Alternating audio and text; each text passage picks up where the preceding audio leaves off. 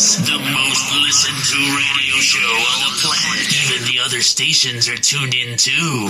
Hi, I'm Dustin Lystra, and you're listening to the Coaster Challenge podcast. Hi, this is Chuck, and you're listening to Coaster Challenge Podcast. Hi, this is Darren Schmidt from the Dead Man's Digest, and you're listening to the Coaster Challenge Podcast. I accept the Coaster Challenge. I accept the Coaster Challenge. I accept the Coaster Challenge. I accept the Coaster Challenge. I accept the Coaster Challenge. I accept the Coaster Challenge. I accept the Coaster Challenge. I accept the Coaster Challenge. I accept the Coaster Challenge. Do you accept the Coaster Challenge? What is the Coaster Challenge? A group of regular people that went from fearful to fearless, all from riding roller coasters.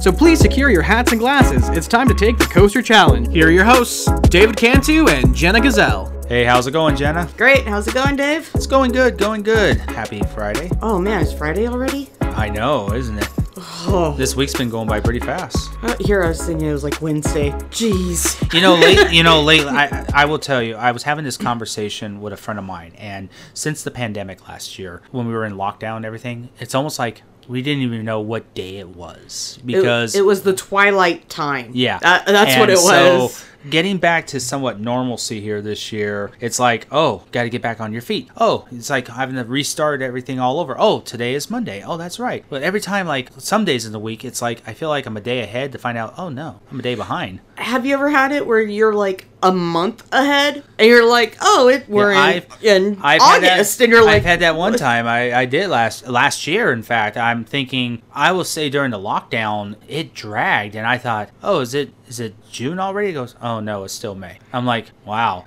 I'm like, it's funny, like when when you're in a period of time where you've got you're doing nothing, right. the time drags. It just takes forever. But when you're busy, time flies. Yeah, it kind of reminds me of this one line out of a movie called Merlin, where Merlin talks about how when he was happy, time like went by really fast, but when he was sad or was really down, it just kind of drug out for him. Yeah. So yeah, I totally understand that. Yeah, well, I, I totally hear you on that too. It's like, but I will say this week has been pretty quick week for me. But yeah, but we've got a really special episode today. We got a, a VIP in the house. Ooh. We've got uh, Corey. Now, Corey runs the No Midnight Media podcast. It's one of the biggest theme park podcasts out there and Corey does amazing storytelling Yeah, you episodes. you had me listen to one of his podcasts. Yeah. uh, he did a, a big interview. Bob Gurr. Yeah, Yeah. I I was uh, I like lost for words because you know how I am about Disney stuff and just listening to that podcast. And Corey is huge with Disney. He is so fascinated with Walt Disney, and for him to get and he's good. He became really good friends with Bob Gurr. And the story, if you guys ever, if you have not ever heard of No Midnight podcast, you got to go on his podcast and just look up the story about Bob Gurr. If you don't know who Bob Gurr is, and if you're not, if you're not a Disney fanatic, he actually designed the Autopia cars, helped design the Matterhorn, I believe Haunted Mansion as well a lot of the ri- he did a lot of the classical rides, and he was a designer, I believe, for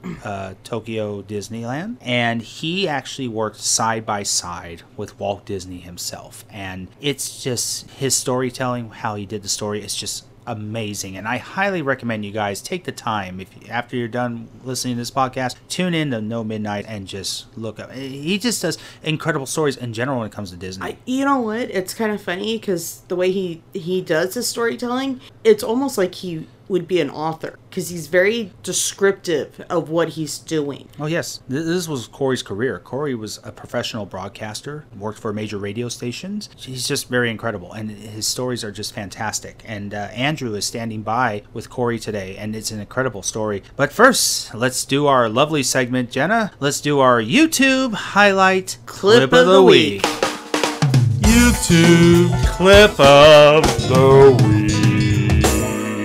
All right, in this week's YouTube highlight clip of the week, Jenna and I happened to watch a very interesting YouTube clip. Now, in the past, We have discussed in some of our highlight clips about virtual reality, the VR system. A couple episodes back, we did a story. Uh, we talked about a clip about a professional soccer teams that were doing had a challenge to put on the VR system, and they had to walk a plank on a skyscraper, and it looked so realistic. And watching the reaction of these soccer players just freak out and start breaking in sweats, and literally were falling off. They had like this this actual board in the room that's supposed to symbolize the plank, and these guys were just nervous as heck. But this particular clip that we saw this week, not really the same as a plank on a skyscraper, but this was actually a virtual reality of a roller coaster, okay? So this is at a mall somewhere in Europe, I'm assuming, and this gentleman was put on this virtual reality and it's in front of his TV screen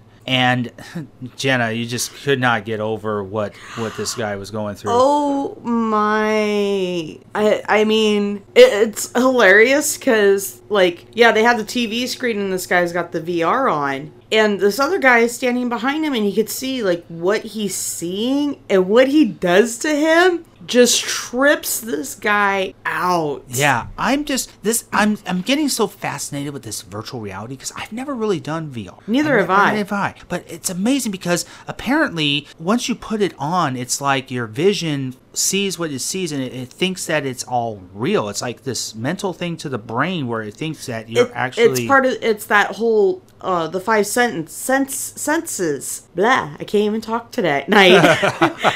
But it's like, you know, once you put it on, it's almost like everything else for the senses kind kind of goes out the window. Yeah. Your sight, your your sound, your your smell, your taste, your touch, it like all flies out the window does. for a minute. So this guy is standing. He's got the VR system on. They put these headphones on. I'm assuming it's for the sound or everything that he Right. can hear. So it sounds like you can hear the roller coaster sounds. You hear it going up the lift hill. You hear that chain click and all that stuff. But there's this guy who's doing the VR is standing directly behind him, like you said, and all of a sudden you just see on the TV screen it's going up the lift hill, going up the lift hill. And the guy's sitting there looking around like, "Hey, yeah, I'm going up the lift hill." he, he's he's really calm about yeah, it. Yeah, he's calm about it first. And then all of a sudden, it looked like right when they got to the crest, right when it's getting ready to do the drop, all of a sudden, this guy, what was it, Jen? He just pushed him? Yeah, he like put like shoved him, just like a light push, just to kind of give him that feel of like that he was going down or something. Yeah.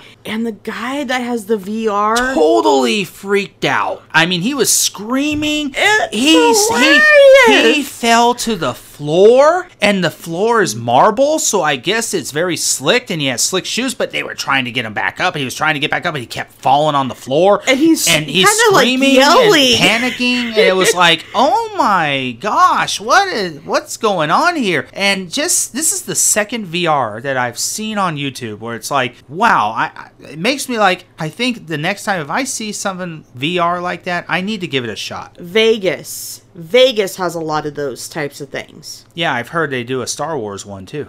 I don't know about Star Wars one, but the last time I was there, was it Excalibur or Luxor? One of the t- one of those two on the strip. They had a little, you know, VR thing, but I think it was like more of like a sitting one, so you could like sit and do whatever it was. I think it was like one of those you could tour Hawaii's islands or something. I, I mean, I'd be kind of interested just to see. I don't know, but just seeing this clip, just like the other one we've done a while back, the way how this guy reacted, all the guy did was lightly pushed him, like right as it shows the train was going down the lift hill. This guy just completely went insane and would panic pack and just fell to the floor. And I was like, wow. I go, come on. This is a device. You know it's on your head. I know you see it. So, but it must be some sort of mental challenge because, man, it, it really must fool the brain really good. And I will say, like I, I, I said this in the past, virtual reality. This looks like a good science experiment of strength training your mind on how to face your fears. And but this one here, this guy was really scared. Yeah, I, I I don't know about facing my fears with a VR thing. I'd probably freak out too if it came to spiders But or I just look at I just look at it as it, it, looks like it would be a great training tool to help you conquer your fears as well. Yeah. and kind of help prepare you for some. of it. But uh, this was just a hilarious clip. But it was just interesting to see this guy's reaction. So, but if you guys want to check it out, the title of the YouTube video is called Man's Reaction to Virtual Reality Roller Coaster Prank is Quite Extreme. And I just, I'm going to make sure I put this in the show notes for you guys to be able to click on the YouTube link. But it was just just amazing to see this. But yeah, check it out guys. This was really interesting. But I would have to say Jenna, this was a really good YouTube highlight clip, clip of, of, the, week. week. YouTube clip of the week. Right, so Andrew is standing by. He's got a very special guest with him today. He's got Corey from the No Midnight Media podcast. It's one of the most amazing podcasts out there. Very incredible story, and I hope you guys really enjoy it. So take it away, Andrew. Thank you, David and Jenna. This is Andrew, one of the producers of the Coaster Challenge podcast, joining you again. As many of you know from uh, previous interviews that I've had here on the podcast, I'm a big fan of podcasts in general, theme park, technology, and all sorts of different types of uh, content content and, and subject matter. And I got to tell you, of all the podcasts I've listened to, the person I'm going to talk to today produces some of the best content I've ever heard in a podcast, best produced in terms of the audio quality, but also the content itself, the stories that are told, uh, how they're told. This incredibly creative. So I'm really excited to have the interview we're going to be doing here today. I'm going to be uh, talking to the founder and creator of the No Midnight Media Network of Podcasts, master storyteller, Christopher Beale. And some of you may know him as Corey. Welcome to the podcast, Corey. Hey, thank you for having me. Uh, Master is such a title to live up to, though. I don't know if I don't know if I want to live up to that, but uh, I attempt to tell stories and uh, to varying degrees of success. Yeah, I think that's that's fair. your your humbleness is very very uh, respectable, absolutely, Corey. And you know we'll be talking about a few of my favorites, and I'm sure there are many fan favorites. You know, the ones that you and I have talked about offline before. Some of the work you guys have done, you and the and the crew there. You know Adam and Albie and Jack and everyone else there. No yeah, our crew has so. grown quite a bit from uh, from the early days for sure. Yes, I remember those days for sure. I, I, I started listening to you guys probably about a year after you got started, so it's pretty early on still. So it's been a few years. Yeah, we're a team of eight now. Uh, it started it started with two, with just me and Philly, and uh, it has now evolved into a, a, team of eight people and like twenty five different Slack channels. And I mean, it, we're we're a full on production group, and it's uh, it's one of of the more rewarding things I do with my life for sure. That's awesome. That's awesome. So for the interview today, and this is going to be a little different than the typical interviews that we do. Some of the questions will be similar, but uh, it's going to be a kind of a two, three different parts. The first part, we're going to get to sort of your your storytelling and podcast experience and, and all that because there's some fun things to talk about there a little bit later, later on. But I want to start with first is uh, one of your passions is uh, theme parks. I know that you love theme parks like I do. You've worked in the theme park industry and, and whatnot. So the first thing, if you could just tell our listeners, is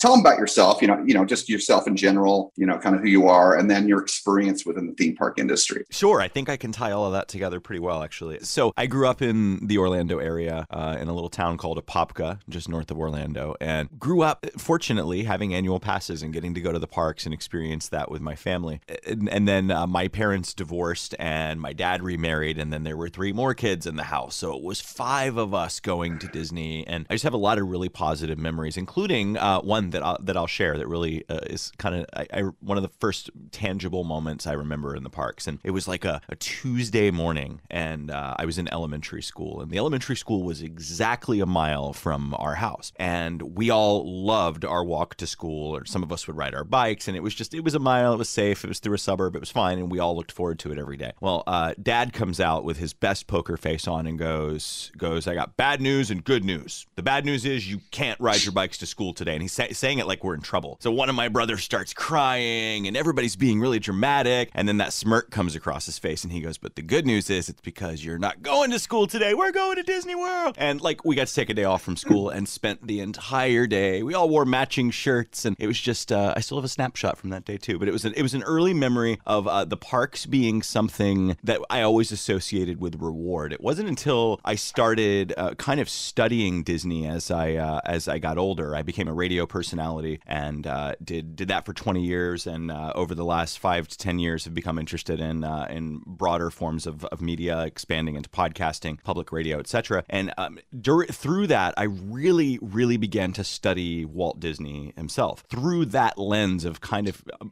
beginning to understand Walt, began to experience the parks in a way I had never experienced them before as a, a tangible form of entertainment. And as someone that, to uh, to quote Billy Crystal and City Slickers, makes air, it's really cool that someone thought of this form of entertainment, this physical thing that you can touch and experience and is special and is a cultural phenomenon. Basically, my love of, of Disney has evolved as I have evolved, but there's um, there's something there at each stage of my life. It's it's, it's just the, the greatest in entertainment, and we do a podcast that's uh, that's based on trivia around theme parks, and so um, the the theme parks endlessly entertaining and lots of content. And by the way, if the parks ever stop being entertaining, the people that go to them will never stop being entertaining. So I think that's that's what I love about the parks. Um, my experience with the industry, really quick. Not only did I grow up there, I I, I boast thousands of visits, whatever that means, to Orlando and about eh, twelve to to Southern California, believe it or not. But but I grew up going to the parks, and then my first job was at the old downtown Disney McDonald's on Disney property, right just just across the bridge from Pleasure Island, which is where um, a manager recruited me to work my first job for Disney at Pleasure Island Outdoor Foods, and then I left and started my radio career. During a break in my radio career, I managed um, some some people listening may remember these. I think the most prominent ones would have been at Epcot, so I'll focus on those. At Epcot, right at the entrance to World Showcase and right in the East Breezeway was a Balzac balloon cart where they sold those inflatable balloon balls, and the guy would always throw them at you as you walked by. Yeah, I managed those for uh, for about a year during my uh, during my break from my radio career when uh, the economy tanked in 08. and then I got back into radio, and I have not looked back. But I still, I guess I do look back, but I look back fondly instead of looking like I want to get back there. Nice, nice. That's awesome. Yeah, and actually, you bring up an interesting point. Now, in terms of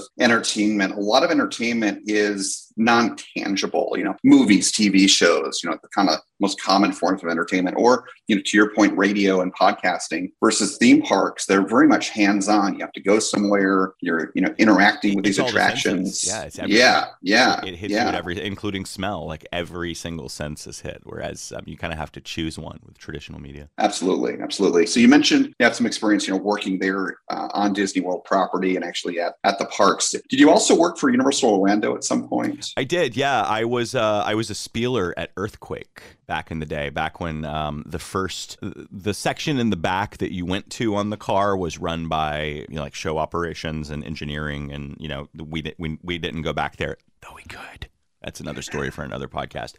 but but I, I worked up in the front where um you know you had the the casting director in the front room and then uh, the person introducing the uh, the miniature by Apogee Productions in Hollywood Beverly Hills California in the second room and then all the stunts and everything in the third room. So that was really fun. I did that for a little while and I've also worked for the um, before it was NBC Universal actually it was the Universal Bro- what do they call it the Universal Broadcast Center or something. It was a uh, no no no the it's where they they they show you the previews of like movie trailers and and uh, TV pilots and pay you to watch them in the park. I used to do that too, but I Oh, hated fun. it. I had to like walk up to strangers. I don't like. And now I'm a journalist, which is like now that's like ninety percent of my job. But yeah, it was just weird. But I walk up to people and offer to pay them to watch stuff. So Interesting. Yeah, I- but it's America, so things, everybody yeah. thought it was a scam. You know, everybody was like, ah, what's the catch? Right, right. Yeah, sounds kind of suspicious. Right, right.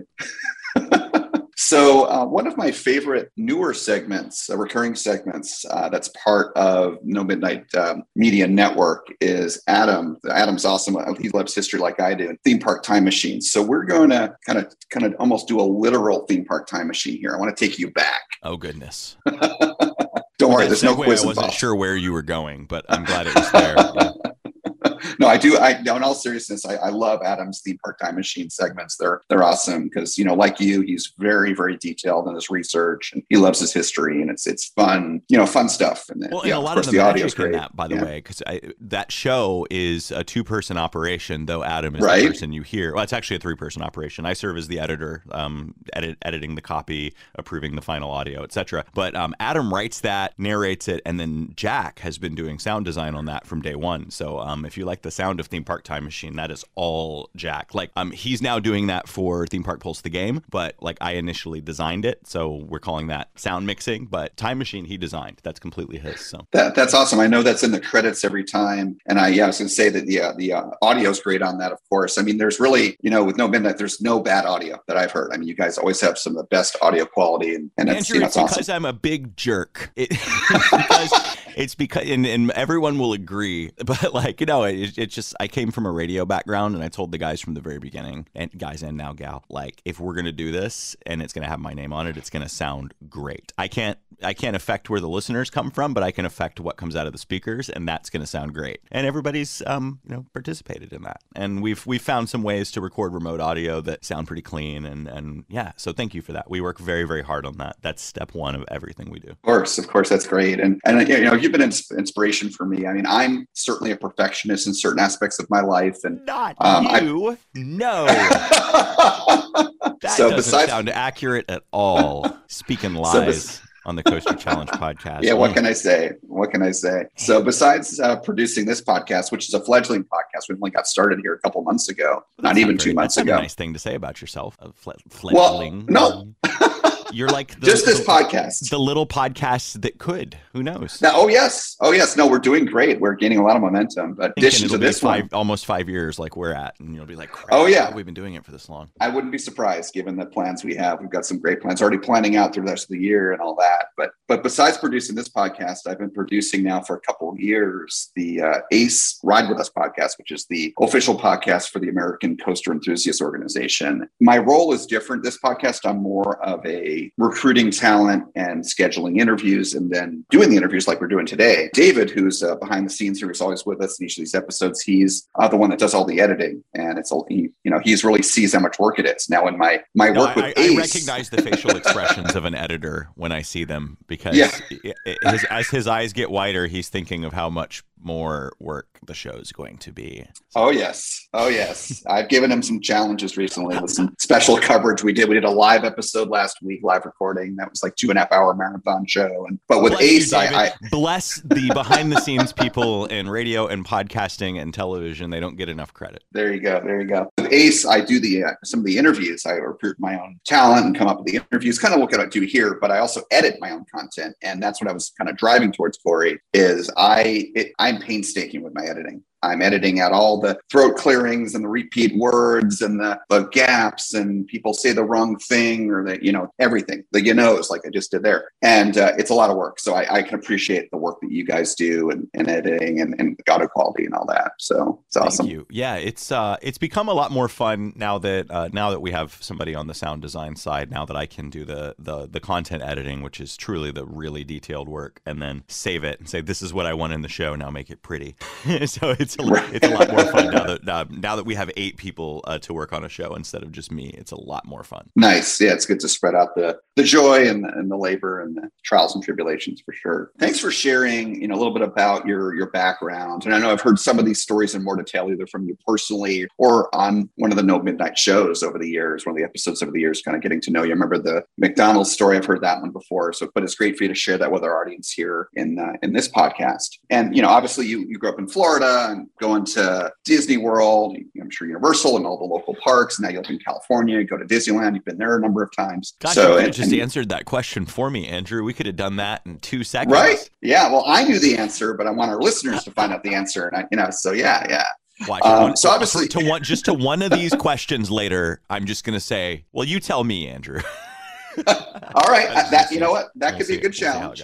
This is the Coaster Challenge podcast. That It could be a is. good challenge. Yeah, there you go. There you go. So, you know, obviously you have a lot of interest in theme parks. And as you mentioned, kind of learning about, you know, Walt's life and, and the parks themselves and how special they are and have experienced them, of course, many, many times. You obviously have some close connections. So let's talk about, again, continuing with our theme park time machine, going back to probably some of your earliest days living here in Florida, growing up here, of uh, your first theme park experience. What do you remember as your first theme park attraction you ever experienced? Oh goodness, first attraction. Yeah. What's your memories? Yeah. Man, I'm having to go way back because, like, I remember, I remember that day that I shared earlier. That's a really nice early memory. But um, as far as first attraction, first attraction I remember liking, we'll go there. First attraction I remember liking as a kid was at Epcot. It was Horizons. I used to Oh. really, really enjoy Horizons. And I remember going on a school field trip shortly after they began the demolition of the Horizons building finally. But um, Yeah. anyone who followed that knows it didn't happen very quickly. So I was there to see, not knowing my favorite attraction was closed, and then to walk up and see it in ruin. And I remember that being like a really sad moment when I was a kid. But yes, Horizons was definitely my jam growing up. I just remember the getting to choose your own ending was just so cool. Right, So high tech at the time. Yeah, so I I grew up in New Jersey, and so Disney World was my kind of typical Disney park or Disney resort that I would go to more so than Disneyland. I didn't go to Disneyland until I was an adult, but growing up, Same. yeah, yeah. So it would have been '86. We came down here for one of our many trips over the years from New Jersey down to Florida, and that was my first time ever going to Epcot. And in fact, yeah, in '86 went to Epcot. I didn't go there again for might have been even 20 years because I moved out to California and started going to Disneyland and all that. But I I have I was basically a teenager, like 13 years old or so, then in 86. And again, Epcot was only like four years old. It was a brand new park, basically. And sadly, I don't have a lot of vivid memories, even though I was 13. Um, it just nothing kind of stuck. You know, memory is such a weird thing, like where certain things stick out vividly for you. And some of them are independent of age. Like you can be very, you could have been very young, but remember something vividly. And then something that happened a week ago as an adult, you barely remember what it was. So, Or I but I do a really strange memory of my grandfather who died when I was nine months old, and my mother swears there's absolutely no way I could remember that, and I remember it. And Oh, my wow. Dad, my dad remembers it, my mom doesn't, but I remember it vividly, and it's dumb. It's like a dumb, just random memory, which is why I know it's real because it wasn't Interesting. It wasn't like I was flying with Grandpa. Like it was, you know, oh, Grandpa was sitting in that chair, and you were talking to him at that about blah blah blah, or you know, when so and so was there. It was something very specific and minor, but yeah, memory is strange. Yeah, I, yeah, I can't, I can't. I could, I don't even know. I'd have to really struggle to remember what I rode last time I went to the park.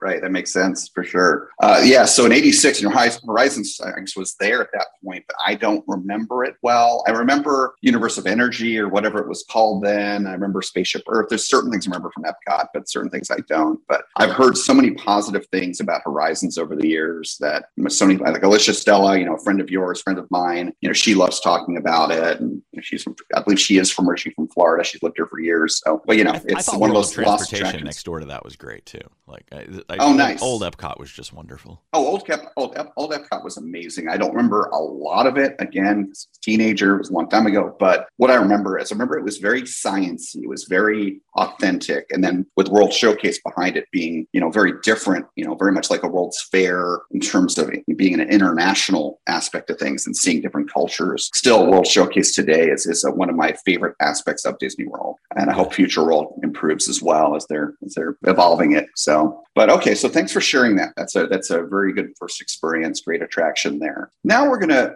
kind of switch gears a little bit. This could be something you experienced, you know, two years ago, or maybe when you were a kid. I want you to think about over the years what has been the theme park attraction. It might have been a roller coaster, might have been a Tower of Terror, might have been something else entirely. But what attraction scared you the most? Like, was we gave you mo- most fear kind of before you got on it? Okay, you've got an answer. Okay, so what is it? easy. So easy. Okay. Um, it's not in a theme park though. I think you'll appreciate this. It is. It is in fact a roller coaster at a, a park known for roller coasters. It's one of the tallest in America, and it scared the I don't know what I'm allowed to say on this podcast out of me.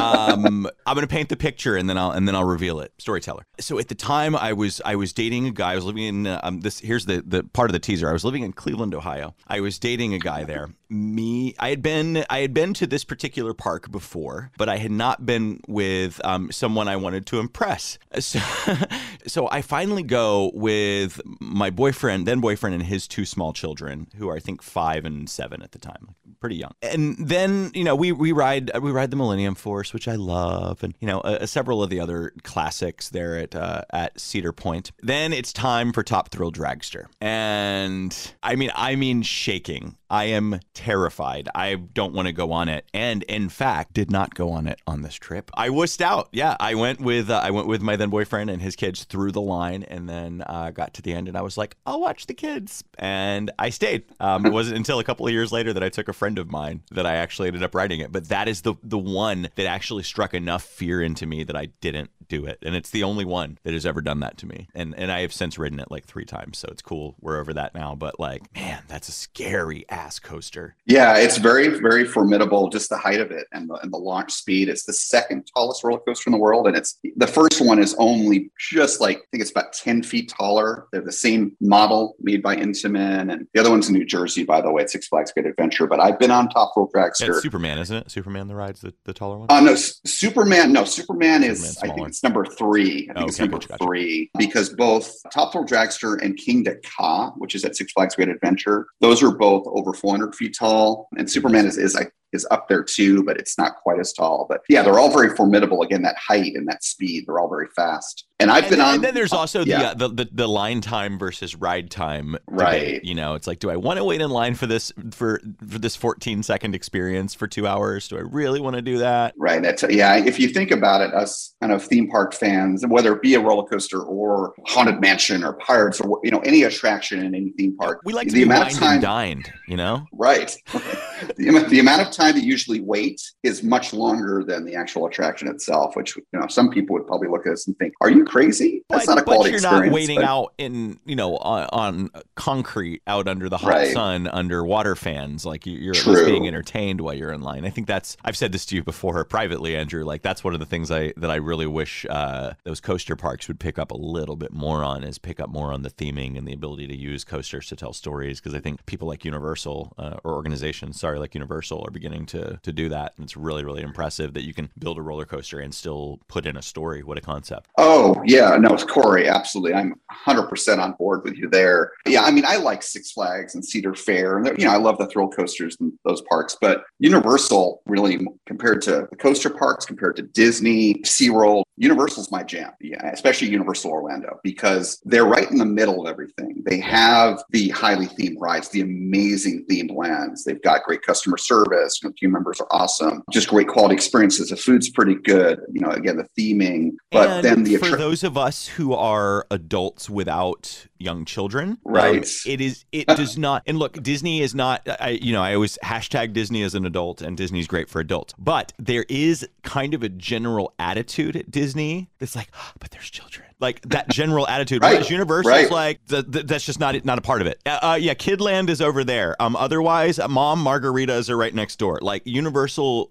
has found that blend of making it a place that, uh, frankly, they've made it what what Walt probably was. If Walt were were starting over today, he would have wanted a place where the adults and the children could play together. And by modern standards, Universal has done that really well. Oh, absolutely, and especially in the past, you know, ten or so years. Mhm. Uh, you know, as I was starting to say there, you know, Universal's really because they, they stopped trying to out Disney Disney. Right. Which I think is what they were doing when they started with IOA, with Islands of Adventure. They they were like, okay, we can do theming too. And then they were like, okay, but it's still not Disney. Like we got to be different. And now they've figured out how to do advanced at at times Diagon Alley, looking at you. At times, more advanced theming than stuff we're seeing over at Disney. It also doesn't feel, it feels like an experience I can have as a 38 year old man and not feel a little silly. And granted, part of going to Disney is feeling a little silly and suspending your disbelief and being a kid, and that's awesome. But like, you know, Universal kind of meets you where you're at. And I love that. I really like that. Yeah, that's a good way to put it. Meets where you're at. Yeah, I mean, like you said, all the theming is wonderful, uh, and even out theming Disney at times, especially with with Wizarding World and, and so forth. But on top of that, you know, Universal has more thrill attractions and higher thrill than than Disney does. Mhm. and they're doing it in such an amazing way where they're not even necessarily like a traditional thrill coaster park they're not forgetting about the theming aspect you know universal now has at orlando three storytelling or story oriented coasters with high theming you know and and they keep outdoing themselves as well and, and you know i know that you know, I just shared with you uh, an audio review, review of Velocicoaster for the No Midnight audience that you were you were uh, so great yeah, we to, put it to on. Uh, it comes, cover on, comes that. out on yeah. Scroll on uh, the 13th. Right, day, day after today recording here. Yeah. And and you know, you heard my review of it, and I know you're a little jelly, but hopefully you'll be coming down to Florida here to get to experience it for yourself. But it's just an incredibly themed attraction that's also high thrill. And it's just got everything. Yeah, it's sure. definitely on on my list for uh, my upcoming trip this year for sure. Awesome. Let's go back to Cedar Point, though. I know it's kind of a little bit disappointing because you know we love Universal, love these highly themed attractions. But let's let's talk about uh, your experience with Top Thrill Dragster. So that first time you were so scared that, and I've heard a lot of people doing this, by the way. You know, you, you're not alone here, where they'll wait online for that particular coaster and they don't. They just can't do it. They just can't do it because you're right there. Yeah, it's not like again a highly themed park where you've got an indoor queue where you don't even see what the ride is and you get on it and that all that mystery mystery is great. But Well, you know, for Top don't off of this coaster looking normal either. Like this is not Right. You know, like if you've ever stood by the accident of a of a coaster to be like, oh, let's see how they are. Because you know we've all I think we've all Right. done this on water rides. Let's see how high the water level is. Oh, they're not too soaked. Yeah. fine. you know what I mean. But with a coaster, you can watch the faces of the people stepping out of the car and kind of get a preview of what you're in for. And people come off like with their hair standing on end, their face red, and they're walking funny. And like, I mean, it is if you are in the least bit nervous about getting on a coaster, Top Thrill Dragster is not the best experience to prepare you for a- coaster because you stand right under it for an hour. Yeah, And the closer you, You get, the worse it gets. Yeah, you see it, you see it in action, you hear it, you see the people, as you said, before and after. And yeah, yeah, yeah, and you feel it. It's all the senses. Yeah, sure, sure. Like we talked about earlier. I'm assuming that that next time you went to go on it, where you actually did go on it for the first time, you were pretty scared there, right? I was pretty scared, but um, so I went with I won't say his name because he'd kill me for telling this story. Um, I went with a buddy of mine who is tall and thick. We'll say that, and we got to. We, we got we psyched ourselves up and we got there and he had never been uh, he had never been on the coaster either so we were like we're gonna do it we're gonna do it we're gonna do it he had recently lost a bunch of weight and stuff so he was like excited to be able to actually get on this coaster Oh, We nice. get- we get there and he's struggling with the restraint. It's not wanting to lock over him. And I'm like, oh God, my friend is like just gone through all this. And finally he gets it to lock. And he goes, don't say a f- word. Because he got like one, like one lock, it, like it locked. And he was like, don't let them come push on this thing. Don't let them touch it. Like I'm doing this. And uh, and then we went and we had a great time, of course. And, and, you know, it came off with that buzz you feel after that ride. It's amazing. It is worth however long the wait is, but man, it's daunting. But um, yeah, there, there's a moment at the very top of that where you're like, oh, I think I might actually survive this.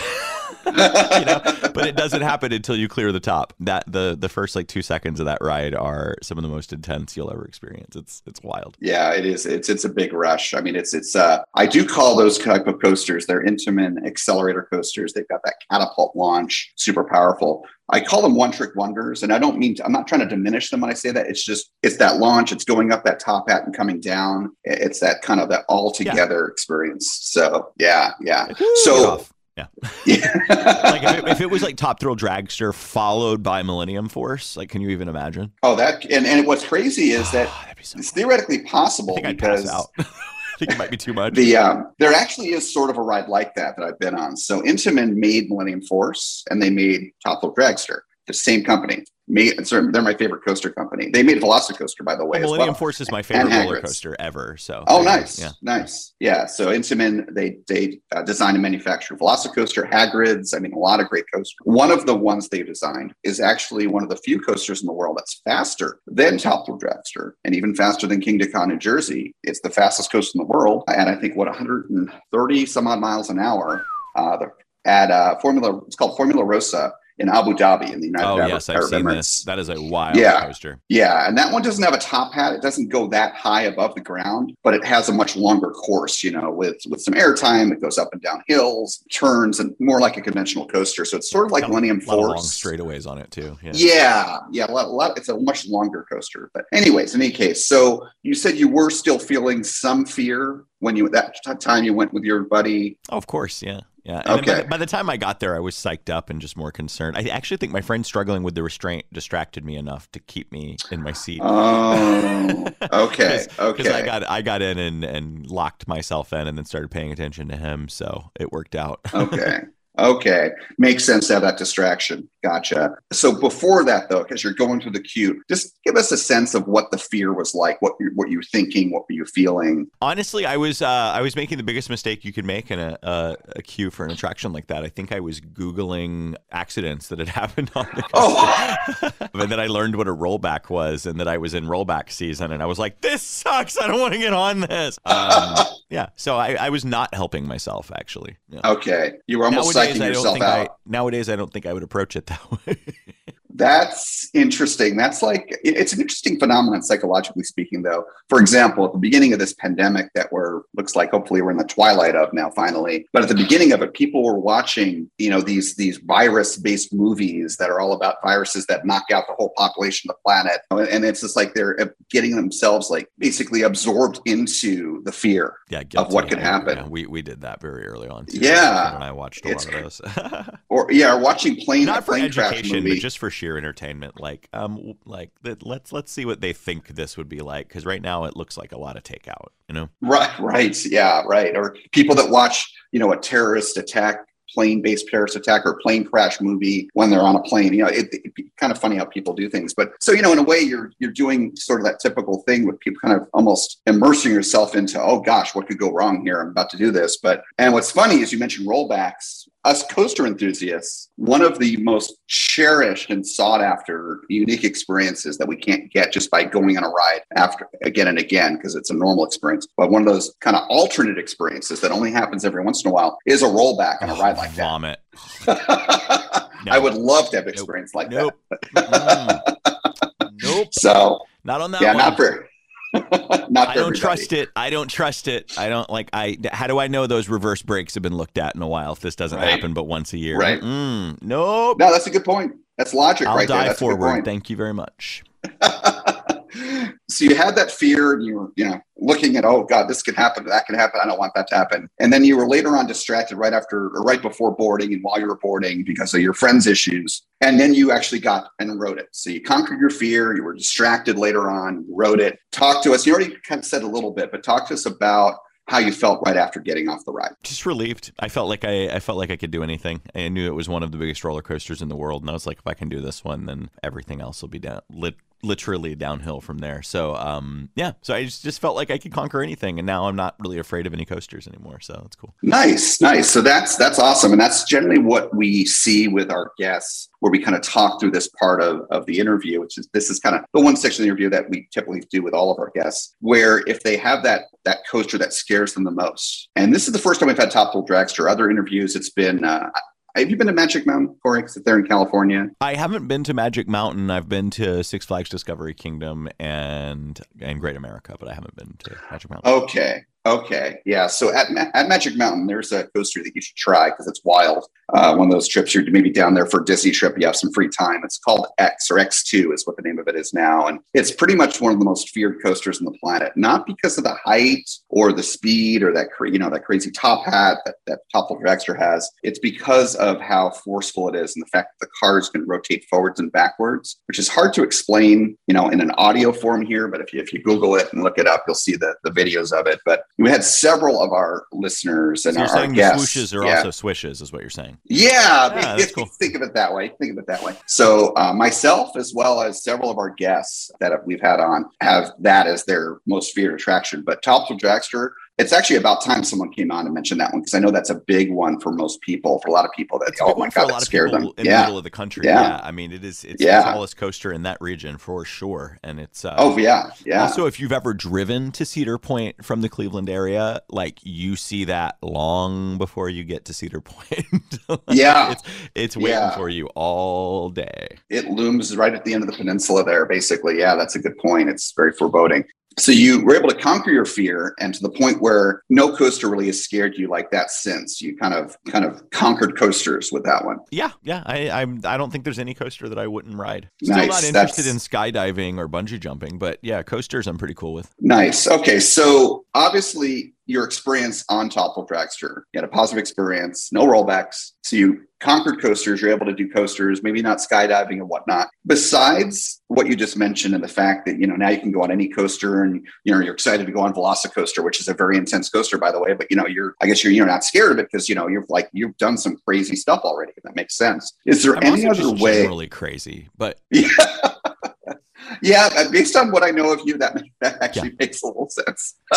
there's have you ever heard the have you heard ever heard the phrase what would you do if you knew you could not fail that I think of so, my brain yeah. is broken i have no fear of failure so i think that's i don't know maybe maybe top thrill dragster broke that i don't know but i don't think i found that i don't think i, I got rid of my fear of failure until much later Well, actually, not having a fear of failure is very valuable. Yeah. I mean, yeah. I mean, it, it- to kind of get a can be little serious here for can also be really True, true. I mean, to get a little serious here, and I think I've kind of shared with you, Corey, besides talking about fun attractions and theme parks and all that and coasters on this podcast, we, one of the things we really try to dig into is how theme parks and, and coasters and these high thrill experiences, these, these fearful experiences, by people having positive experiences and conquering them, like we're just talking about with you conquering Thrill Dragster, can better people's lives, can help them to conquer fear in other areas and conquer mental illness and you know depression anxiety even even help with physical ailments as well. We've we've seen evidence of that. You know if if you can conquer a coaster and that maybe a bit later on maybe not right then and there was contributory to you not being afraid of failure where you're going to take risks in life accordingly that's outstanding I, I think I, I agree with your analogy. I think that there is something. I, I remember even as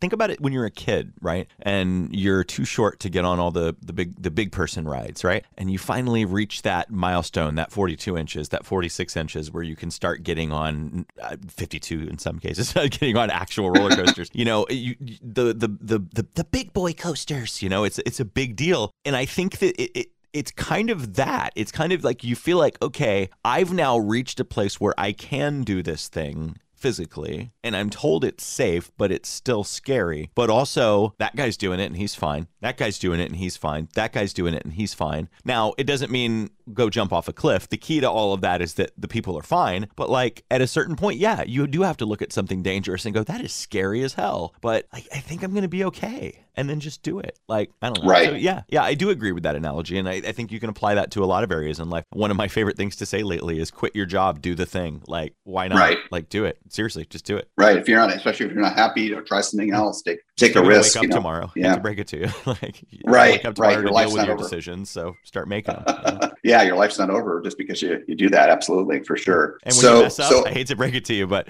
you're still gonna wake up the next day and have to deal with it. So just yeah, make those mistakes. Do it. very true, very true. You know, obviously later on, you were able to sort of develop this this almost this skill of okay, I'm not going to be afraid of failure. I might fail at this, and again, that's a very valuable skill. But is there anything else that you can think of that you know conquering Top Thrill Dragster helped you either directly or indirectly? Andrew, if I'm being honest with you, I actually haven't thought about Top Thrill Dragster in like a decade. So it's just really cool to share the story with you again. But no, I, I honestly Sure. haven't given a lot of thought about uh, about that particular moment. But parks in general, which is the thing that drove me to Top Thrill Dragster, to be clear, or it was it was Cedar Point. It was not Top Thrill Dragster that got me to the lovely burb of Sandusky, Ohio. You know, it was my love of parks and wanting to see a different park. So I mean, truthfully, it, the big to this, the biggest takeaway that I found is not necessarily related to the thrill of the parks, but it's their very existence. It's the fact that I mean, I go back to Walt uh, because I am a themed entertainment fan more more so than a coaster fan. I mean, the amount of times in Walt's life that he was told he was crazy completely out of his mind. Will not work. This is outrageous. And every uh, and yes, he had many failures along the way. Don't get it twisted. Walt was bankrupt for a long time. In fact, I think he may have had money troubles more than he had good money in the course of his life. But he left an imprint on the world. He created through all of that. He went, you know what? Fine, I'll just do it myself. And he did. A lot of people that do that are usually ignoring good advice. He was ignoring bad advice. He did it because he believed in it. And so I approach everything I do in my life that way. I recently left a, a, a well paying commercial radio career after 20 years because I just got tired of doing it. I, I didn't feel like it was serving uh, me as a human being anymore. I felt like I was working for advertisers and not for my community. Um, and that's not to trash commercial radio. This is my my battle with commercial radio. This isn't a, a reflection on them, but like it just like it, I don't know. I, I've gotten to a place now where I feel like if if that guy could do it all those years ago and really believe enough, and truthfully, his belief in his ideas is why they worked. If if you don't believe in your own ideas, no one will. So I just like I never turn down an idea when I, I have notepads like everywhere in my studio here. Like i'm constantly jotting down ideas. And yeah so i think i think the, the very existence of a place where you can go physically experience entertainment not just watch it not just hear it not just the combination of the two that we're used to but actually go feel it. And if you still have an imagination if you haven't given that up like suspend disbelief and you can be anything too. You can be a pirate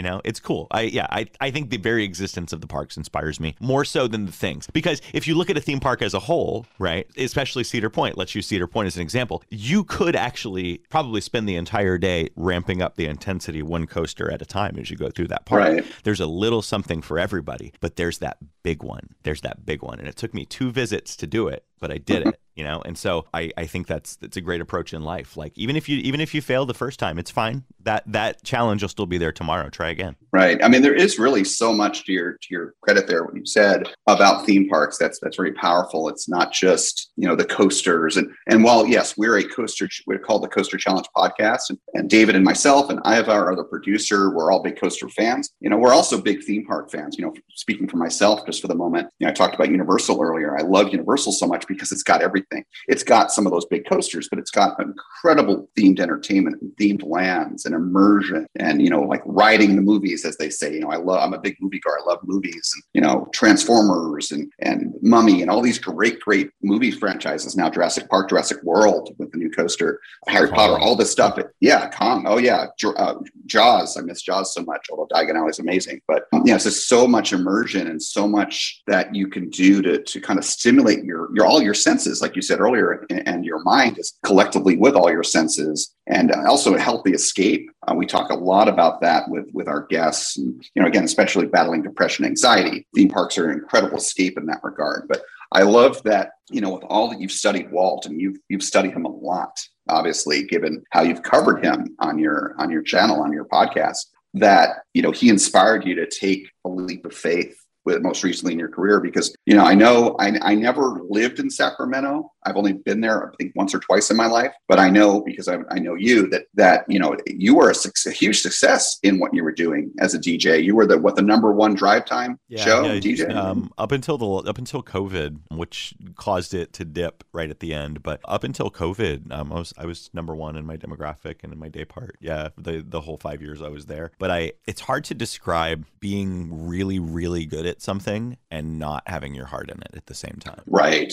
Um, right. Just because you're good at something doesn't mean your heart is in it. Yeah. Yeah. yeah. And, it, and, it, had even, it, I had even had, and I, it's funny, I lived on this, this statement for a year before I actually turned in notice. But a program director, friend of mine, who I'll also leave nameless, although I think he'd appreciate this shout out, I told him that I was starting to feel burnout and not enjoying my work. And he goes, he goes, well, um, you're the number one drive drive time show in the market. Buy yourself some happiness with your bonus check. That was what he said to me, and he he meant it in the most loving way. Like, yeah, dude, you're under contract. Make the most of it. And I get what he I get what he was trying to say. Like, you know, he was saying don't don't blow up your career because you're bored. Make your money and get out, which is cool, and that's what I did. but like, um, but it, it, it, that was the kind of mentality I had for a long time. Was that I was just like, well, yeah, I mean, there's always later. And then I finally just decided that um, later was now. And I actually decided to quit my job before the pandemic hit. I gave a year's notice, and about six months later, COVID popped up. All the the hours that I was hoping to have in San Francisco d- dried up, and so I kind of moved here to nothing for a while. but um, I just yeah, I believe you should always you should always uh, take the risk when you can. And it's life is just way too short. I hope COVID's proven that to a lot of people. Like if not now, when? Yeah, no, absolutely. And one of the things that I keep hearing, and I've said it myself, you know, numerous times over the past year plus during this pandemic, is one of the things we've really learned collectively as a, as a species uh, is what we were taking for granted, what we had been taking for granted. There's one thing for, you know, say, you know, us living theme parks, for a theme park to be closed for a day after, for example, 9 11, which is the last time that we really experienced that, at least in California with Disney, for example. Disneyland, for example, being closed for more than a year. More than a year. Uh, it's It's just, insane. um, I never thought we'd live to see it. I, I have, I've often, I've often like imagined a dystopian world where Walt Disney World and Disneyland have to close for some reason and go away, and Right. are left to rot, and it terrifies me. like I don't want to be a part of that future. so like, yeah, let's let's keep these things alive while we're still here, and then Yeah, who's gonna do and in fact, yeah, in, in a way, in a way, this was sort of like a big warning for all of us, and again, collectively as a, as a human race, that you know, it could have this could have been a dystopia. In other words, Disney World could have stayed closed. Disneyland could still be closed forever. You know, God forbid, you know, terrorist attack or something, you know, far worse. Yeah. You know, global war. And luckily, we we had our we had our moment here where it's like, hey, this could happen this is what it's like to not have these things. Okay, here you're going to have the getting them back slowly but surely, carefully because of the nature of the pandemic. Always keep in mind what you could lose, and I hopefully we'll come out of that here in the twilight of this pandemic, coming out of this pandemic, Yeah. where we'll all be a little bit better off because we'll we have been smacked in the face with a reminder of what we could lose. Yeah, I think I'm So- just appreciating life in general more these days. I'm appreciating the. I'm actually really appreciating. Uh, it's ta- it's taking a little longer in San Francisco, but um, people are beginning to walk around outside with their masks off. Um, I'm trying to because all the guidance here is take your mask off outside, but people are still a little little scared, which I understand. But I'm kind of starting to put mine below my chin when I'm not near people and just like smiling at people again and little things like that. And it's just it's nice. Life's life's starting to feel feel normal again. But I'm definitely gonna hug all the people this year. Like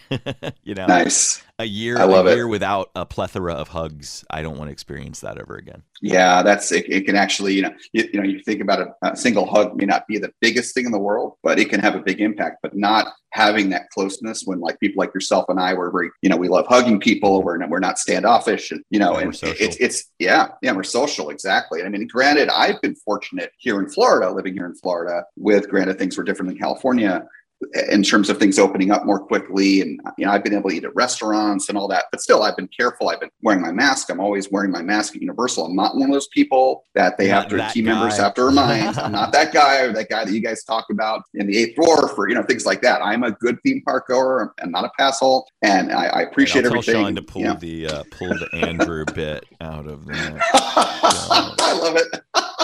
So yeah, and you know, again, it's that not taking things for granted, appreciating it. But uh, you know, hopefully, we'll continue to go back to normal slowly but surely. But anyway, so back to our discussion here. So there's a kind of a couple more things I want to talk about, kind of related to that theme park time machine, and then I want to uh, get into the kind of the last segment, which I'm actually the most looking forward to here because of your your background and your your uh, storytelling abilities and whatnot. So before we get to that, though, thinking about all the theme parks you've been to, amusement parks like Cedar Point theme parks, you know, Disney, Universal, etc., wherever you've been, what has been the craziest moment you ever had on an attraction? Maybe where something didn't go the way it was supposed to, or a guest that would, you know, nearby to you did something that was like, wow, you know, is anything like that for you? Any stories? Yeah, the one that come there's several because I've been going to the parks for almost four decades now. So the, the- okay, maybe three. Let me not age myself. Three decades.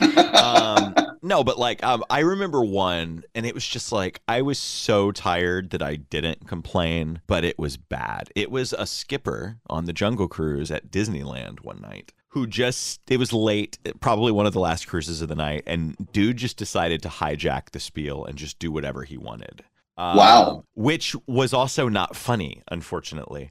and I still remember it was so bad. And maybe, I don't know, maybe you guys will appreciate the tech humor. I don't know. But basically, he would tell a part of the story of the Jungle Cruise and then he would start speaking in binary. Oh, Blah, blah, blah, blah, blah. One zero zero one zero one one zero zero one zero one. And then he would just stop and we're all like, what the? yeah. So um yeah, so that was the and he did that the entire attraction with zero irony and it was the most disturbing thing I've ever dealt with on I, but I think we were all just silent by the end of it. We were all just like so I like to assume that he was a, like a CP kid on his last night, you know? Yeah. Because otherwise, yeah, that was just bad. Yeah, so there, yeah, that one I've experienced breaking down in a really dark corner of the Indiana Jones show building, only to realize that it's a very unfinished dark corner, and there was like a mop bucket sitting next to us, and like, just like it's a scene you flip through really fast in the dark. So it's just like just crap piled up in that scene. I'm like, oh, that's that's literally a shelf with is that paint? What is that? Yeah, it's just right there in a scene. So yeah,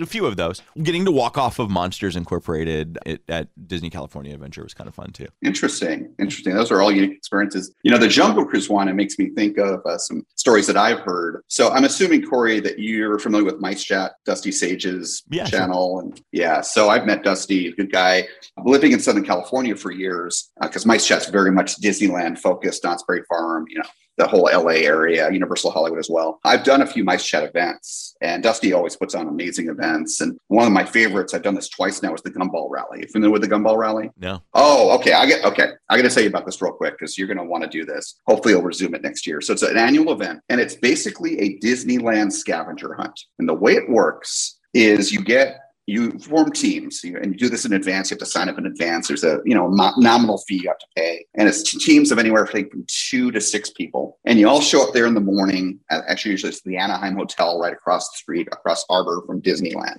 everyone gets their packets and these packets what they are is a list of questions and there's one question per attraction. And usually most of the attractions that at disney are represented and the way it usually works is there's a, a part a and a part b. So you'll get a packet for the beginning of the day which will either be for disneyland or california adventure. And then later on the day you'll hand in your packet and get the one for the other park. It's a very long theme park day. Anyway these questions give you an example. For space mountain last time i did it the question was, how many left turns does Space Mountain make during the ride? Okay. Now, the point of these questions are that in order to answer them, you can know Disneyland like nobody's business. You have to ride that ride. You have to go do that show, that attraction, whatever it is, and count it or notice, you know, the, the color of one of the crashed sky buckets on uh, Matterhorn. That was another question I remember from that year. These things are coming back to me. So it's, it's like a scavenger hunt trivia contest. And the scavenger hunt portion is because you have to get on the rides and do them. And the idea is you have to, whoever answers the most questions correctly by the end of the day at 7 p.m., whenever it is that things are over, they win the big gumball rally trophy. It's a really I would impressive crush trophy. this. I would destroy this.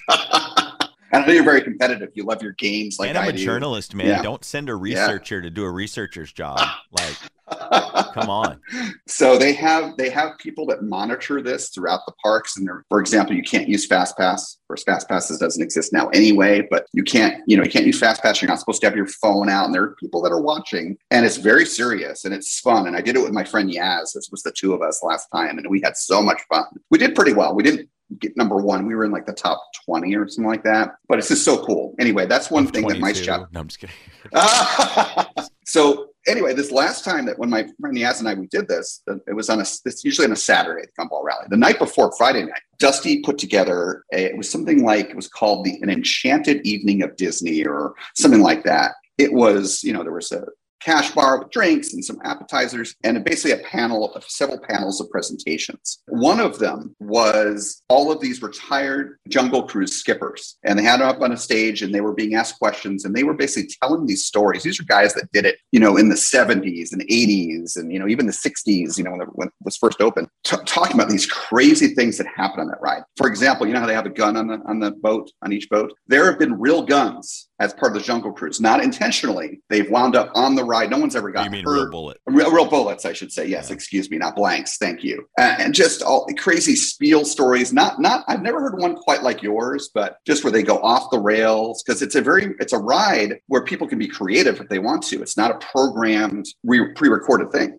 Well, and it's also a ride where it's very easy for them to know if their manager's on board. What I Right. mean, like Right. and- They and know. There, there Yeah. are a couple of spots from shore where there are backstage areas where someone could be eavesdropping, but for the most part, when you're out on the water, no one can hear what you say, and they, I don't think they record what the, the the skippers are saying or anything. So like, it's like they they can they truly can get away with it for most Right. of the ride if no one rats them out.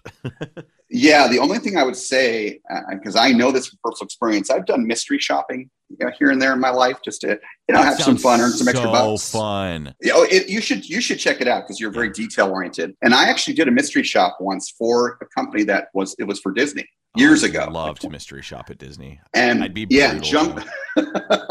I remember one of the one of the parts of that because one of it's it's you know you do a nice meal as part of the whole day of the mystery shop, and uh, it was at the uh, Trattoria that, that in uh, in California Adventure, you know, the Italian restaurant. That I got that got to eat there for free, which was amazing. But and I don't believe I think everything was in California Adventure for that mystery shop that I did. But if there's one attraction at Disney that needs to be mystery shopped, is is Jungle Cruise because there's so much that's not programmed. It's you know it's up to the cast members. So uh, yeah. Anyway, interesting story. Or, Thanks for sharing. As much that. as I hate to advocate for more surveillance, maybe they need you know to a way that they can tap in and and keep an eye on what what's going Yeah. on randomly. You know. Yeah, and then when I was at uh, that, you know, Enchanted Evening of Disney for MiceChat, one of the things they talked about is how the spiel and how the, you know, what was allowable and, and expected over the years, you know, how it changed, you know, with with society and you know, and Walt, he was very involved early on, and he would time how long the, the ride was, you know, because they stop at certain points, and you know, if it was too short, he got upset, and you know, you've got, hey, you guys got to get more banter in, you got to tell more jokes, and you know, stuff like that. So it's very interesting attraction, how unique it is. So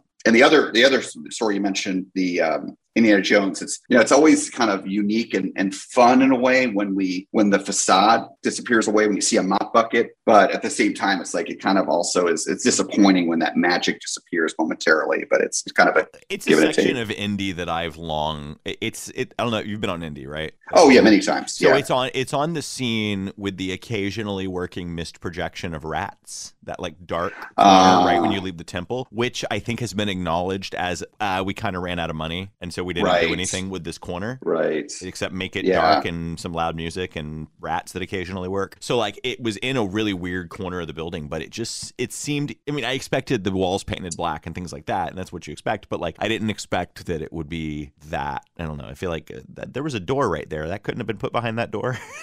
you know, that needed to be that needed to be out here on stage for some reason. So yeah, Right, right. Yeah, that totally makes sense. And yeah, I remember, yeah, of course, you know a lot about Indy because you, you and Adam, for one of the very early episodes of Unpacked, unpacked Indiana Jones, as I recall. Yeah. that was a fun episode. Yeah. Okay, so a couple more questions. So that was kind of some good, crazy experiences there. What would you say? And again, any park in the world that you've been to, what is your favorite attraction of all time? Your most favorite attraction? I have a couple for different reasons, but if I have to pick like an overall, um, I would go with Disneyland's Pirates of the Caribbean. Interesting. because it was Walt's, it was the culmination of Walt's career personally as uh, a, a creator of themed entertainment. It was the last attraction he laid hands on, so it's uh, it's the finale. So it's cool. Yeah. Right. Yeah, it has a, it's a lasting memory of him, and it's, a, it's almost like honoring him because that was his last attraction. Yeah, I totally get it. And Pirates, you know, I've been on Pirates, of course, here in Florida, Disneyland. The Pirates in Disneyland is one of not a long list for me personally, but one of only a few attractions where I feel the Disneyland version is better by Oh, far. yeah, by far. Yeah. I, I have Yeah. the unpopular opinion that um, Walt Disney World needs to torpedo their version and put Shanghai's version in there. Oh, I would, having been on Shanghai's version, I would love that. because I Shanghai's think Floridians would Yeah. pitch a fit, but they would eventually get over it. But I firmly, as firmly as I say that, I firmly say that the one, with the exception of uh, sensitivity updates, the one in California should never be touched. Right. And of course, with Blue. Bayou, Yeah, it needs to stay. Yeah, as a, as yeah. a, just kind of the it as what it is, the final example of Walt's work. I agree. Because I don't think Bayou's- the Walt stuff's going to stay forever. I don't think that we're gonna. I don't think that we're gonna have a carousel of progress forever. I don't think that we're gonna have some of this stuff forever. Even there's gonna come a day when it's a small world may not be there. Like there's gonna come True. a day when all of this stuff becomes passe to a degree. It may not be in our lifetime, but it will happen. But yeah, I think that I, I don't know. I think there's something special about that attraction in that location in that building, which has an apartment that was built for Walt that he never got to live in. Like that that Oh, right. that Yeah. particular building, that particular attraction is just really special. I think it should be on probably on the marker of historic places. But Yeah, no, I- honestly. But then you can't build anything in it. So. Right, right. Yeah. And yeah, no, and that can't happen. Even Walt himself said, you know, things are Yeah. constantly in, in flux and nothing's ever finished. But but yeah, no, Pirates is very special. And you know, Blue Bayou is my favorite Disney restaurant at, at all the parks I've been to. I've, I've been to all of them now. But and now with um, alcohol. Yeah. Uh, yes, yes. That's awesome. I, I can only imagine what I love Louisiana lemonade. That's like kind of that special non-alcoholic drink they have there. With that, with some alcohol in it, that would be incredible. Yeah, the only thing better than the glowing ice cube is the shot of liquor that you can put in it now. There you go. I have so many of those cubes too. It's crazy. So yeah, so that's a great favorite attraction. So historic, and that's I love always a You, you must do say that me. after every answer, and I'm like, oh, good. I'm so glad he liked my answer.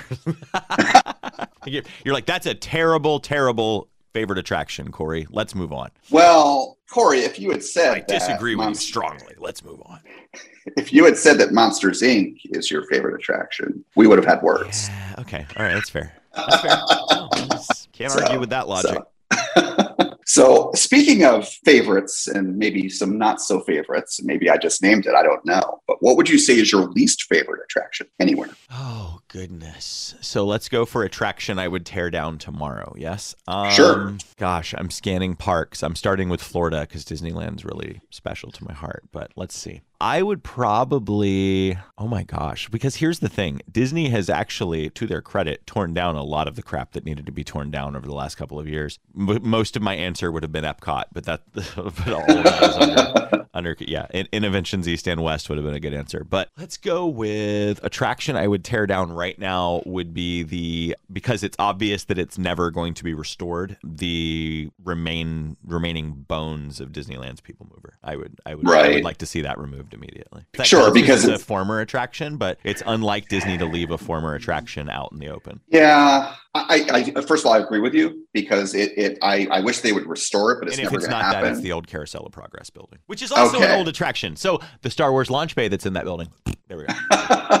okay, so Or basically, the Autopia. no, I, M- just could we just tear down Disneyland's Tomorrowland, save for Space Mountain, and start over? That's where I'm at. well, so so Corey, along those lines, I Mhm. I couldn't agree with you more because it's getting looking very dated. And Autopia, come on, gas powered vehicles, and, and a place is supposed to be about the future. It's like Yeah. that doesn't. We know, are in the yeah. state that has Tesla, right. and we have like I love Bob Gurr to death, but we have gas powered go karts that were designed by Bob Gurr 55 years ago. You know what I mean? Like, eh, Right. Right. upgrade. Well, as you know, Corey, I'm a huge fan of technology and EVs. I, I just got my second Tesla. I love it. My Model Y. And I've actually, you know, everyone, Elon, he tweets and people tweet to him. I've tweeted to Tesla, to Elon, say, hey, why don't you talk to Disney? Maybe you can sponsor something.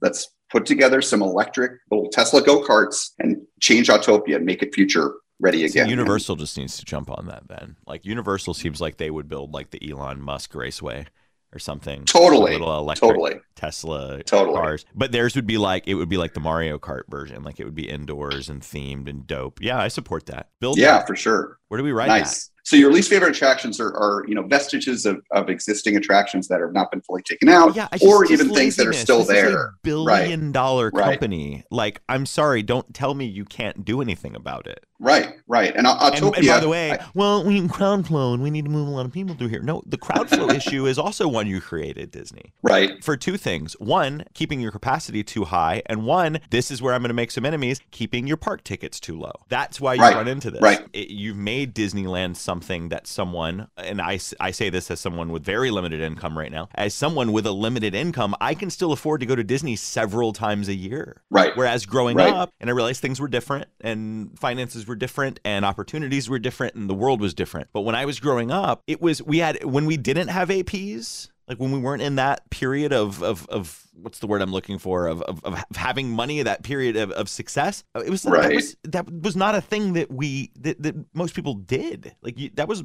uh, once a year, maybe if not a couple of times during your childhood. Jack from our podcast grew up going to the parks once every other year as a kid. Right. It's something that used to be special, and now for many, it's as common as the mall. And right.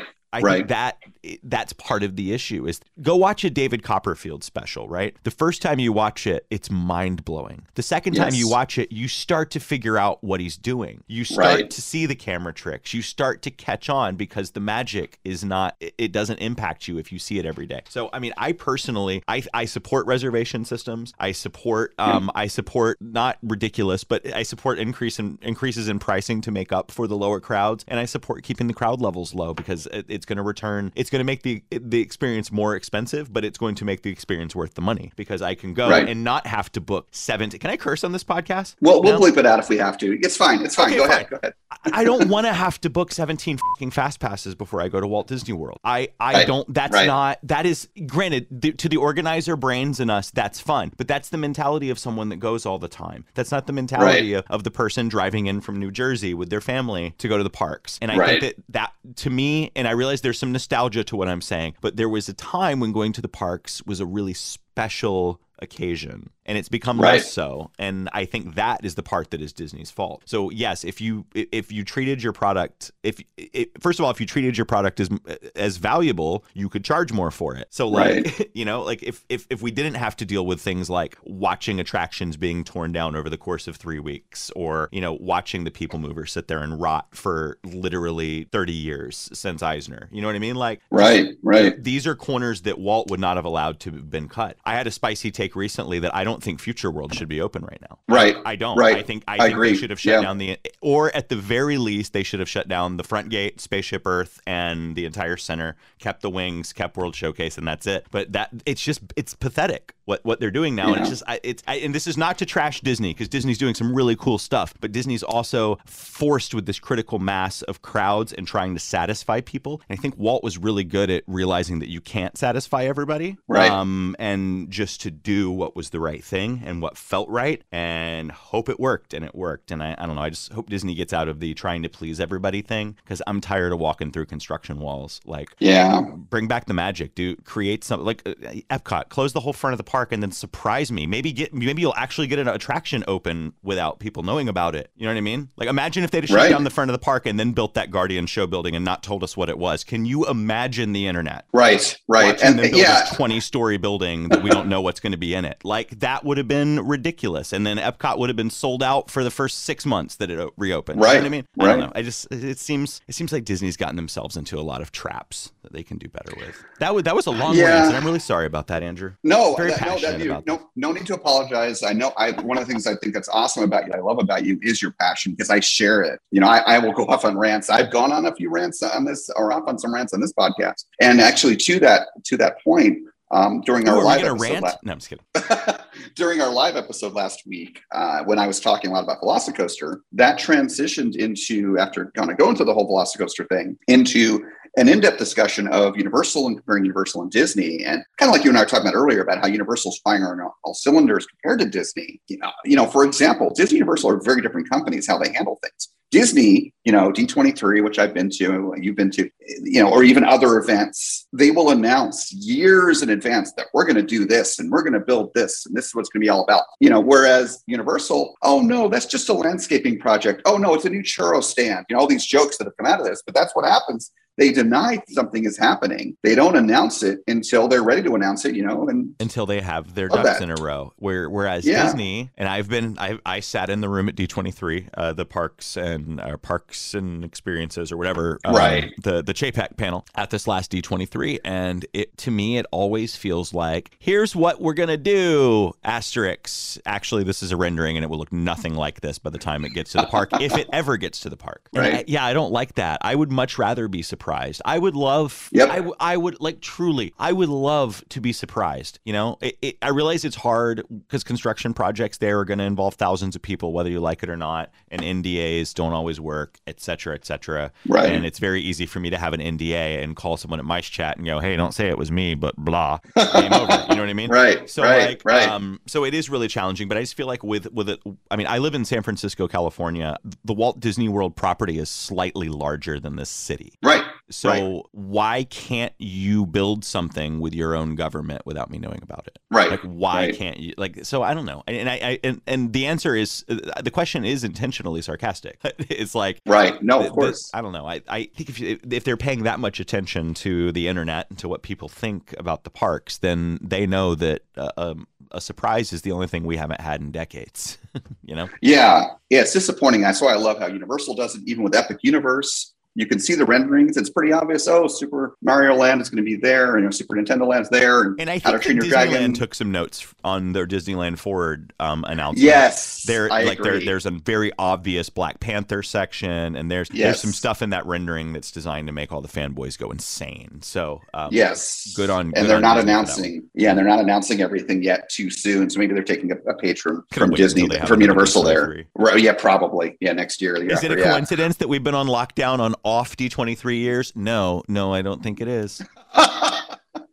so, but going back to the, uh, the other main thing you mentioned earlier on your, in your rant, which I think is great, you know, uh, great is, yeah, you know, especially Disneyland with all of these pass holders, or a lot of, a lot of them, quite frankly, pass holes, um, where they would be there every day. I know a guy who was at Disneyland every single day before the pandemic with his pass, except between Christmas and New Year's, because he has what is it, signature, not signature plus, whatever it was called. And he told me he would get depressed for that week. I'm like, come on, you're there every day. It just it it, it takes away from that uniqueness and that specialness, like you were describing. And well, in the case, yeah, the, the, in the case that you're describing, it became an addiction and not right, um, right. Yeah, it's a, it's a bad thing. Yeah. Yeah. Yeah. Yeah. It totally turns it on its head. So, yeah, I, I definitely agree with you there that things need to change. And, uh, you know, talking about Autopia, you know, kind of pulling back to that beginning of that question I asked you about least favorite attraction. Um, I'm really good whereas, at derailing you, Andrew. You're welcome. I, am I'm, I'm good at getting back off of tangents. That's fine. Tangents are what make things fun. So that's that's fine. That's no worries. But yeah, Autopia is kind of that one attraction that's still there that you mentioned. So that's a good one to briefly talk about.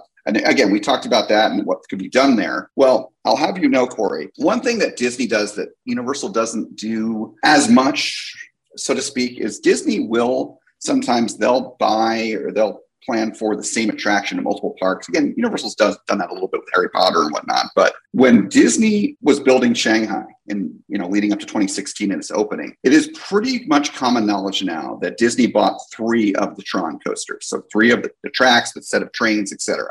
We know oh, the second one is obviously, yeah. We know the second one is going here in Magic Kingdom, which I'm oh, excited oh, to get that. Where I want that third one to go. Well, rumors are that the third one is going to Disneyland. That would be wonderful because there's that beautiful spot where the old Carousel of Progress building and Autopia. Yep.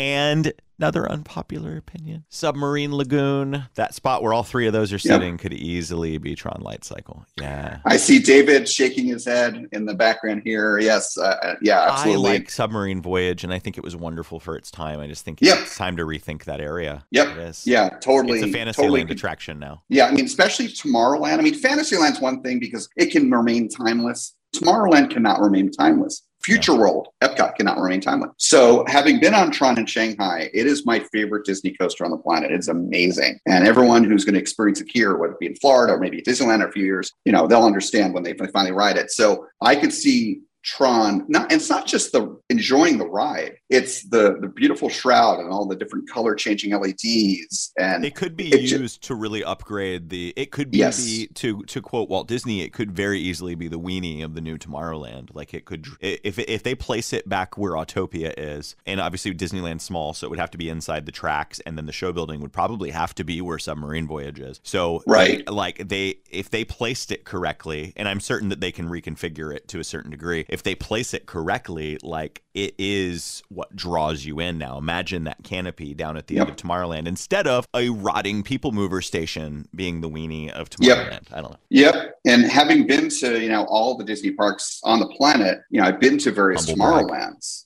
A little, yeah, well, no, I'm very, I'm very fortunate, all, all jokes aside, of That's all the travel name. that I've been able to do. Humble brag. Humble brag. So, but all, and it's usually been because of work. And i've just been able to like go to china two years ago for work. And i'm yeah i'm going to go to shanghai of course. You know so i'm very lucky and fortunate with my career in that regard.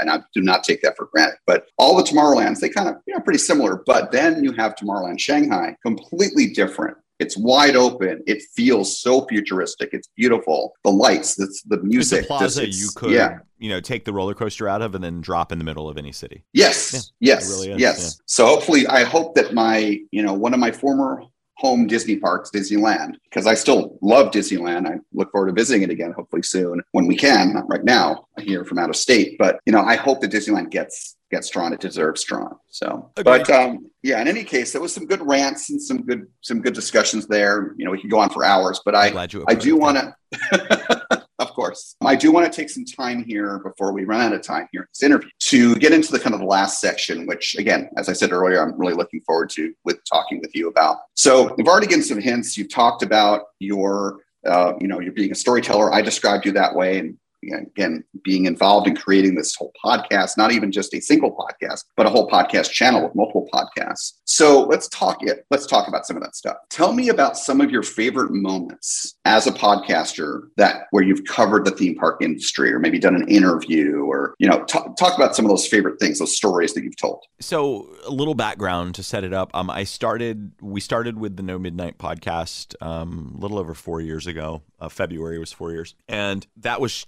pretty standard talk show format, covering you know the the news of the day and uh, and and witty banter and silliness. You know, as as most podcasts begin as. Then we started. Um, I started discovering a love for um, kind of NPR family of, of of podcasts, uh, things like Throughline and Radiolab, This American Life um, Snap Judgment, um, podcasts that are really taking audio to a place that hasn't been taken to in a long time. And that is kind of out of the studio and into creating, I mean, truly making it theater of the mind again, really telling telling stories in a form that's very digestible. I, I call it Netflix for your ears. It's, it's really what podcasting is and has become. And so I really felt drawn to that. And as I started looking around our then very small group of podcasters, I realized that each of us had kind of something each of us had a, a, bit of a gift that we could offer to telling that kind of stuff. I had the gift of the the radio background and uh, narration ability and and engineering acumen and being able to like make sure we sound good. And Adam is a brilliant writer, and Jack brings a lot of great, um, kind of helps us to stay relevant and and you know get out of our you know all of the the rest of us are like you know pushing pushing forty, and then we have Jack at about to turn twenty one, keeping us all uh, grounded, and he's often grounded because of it. But um, no, it it it just became we we really just started loving to tell stories, and we realized that at the core of everything that Disney does and Universal for that matter, um, and then if you zoom even further out, at the core of every piece of media media we consume is a story in, in one way, shape, or form. So um, the, the storytelling really came naturally, and Disney has a really rich history. So it started with us working on historical pieces, looking back at the parks. Um, one that stands out, I know uh, two of your favorites were uh, Walt and No Midnight Serial, which was a, I think it was a seven part series that we did. It was like three hours of content by the time. It was wild. Um, and that was just a kind of a, a, really long version of an explainer about Walt, uh, very documentary style. Then we did um, we did the Disney Decade, which was a co-production with Modern Mouse. Um, our friend Josh Taylor, who is now on our team as well,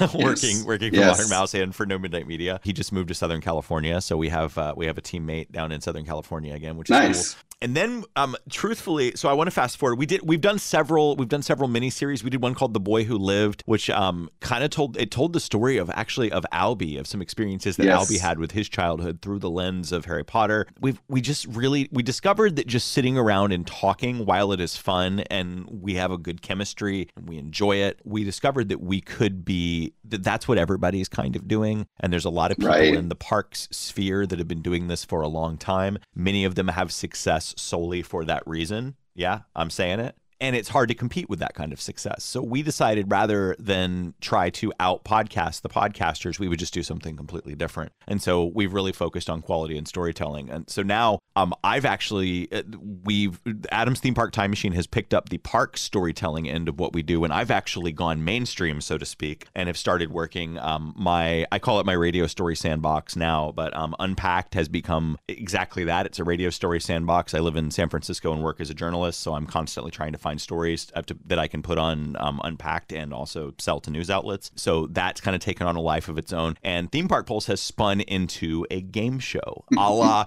Wait, Wait, Don't Tell Me from NPR. That was what inspired it. And we do a 30 minute version of it, and it's heavily edited down from about a 90 minute podcast. Andrew, you know, you were on in our first season. Yep. Um, yep. It, it, the, the tapings are messy and crazy and fun, and then they end up being a very nice, tight, beautifully produced podcast within, you know, within eight business days days. So it's it, it, it, it's truly taken on and and actually I'll use this as a platform to say this um even that is subject to change later this year. So there's always something new coming from from No Midnight Media. Um, in fact, I I'll just say it here. What, what are we? May. Mm, mm, mm, We're less than six months away from launching two new podcasts. So wow, um, yeah. So and, and all of them, uh, in one way or another, are based around storytelling. We're going to lean even heavier into our storytelling backgrounds and to uh, and to what we do best. And theme park pulse, the game's not going anywhere either. Like, well, that that'll have a way to shine as well. And just, gosh, it's going to be exciting. But um, truthfully, Disney is what really taught me about stories because if you really drill down, everything at Disney is story based, and yep. and, and and it caused me to kind of zoom out and look at the rest of the world and be like, everything, nothing else matters unless there's a good story behind it. Like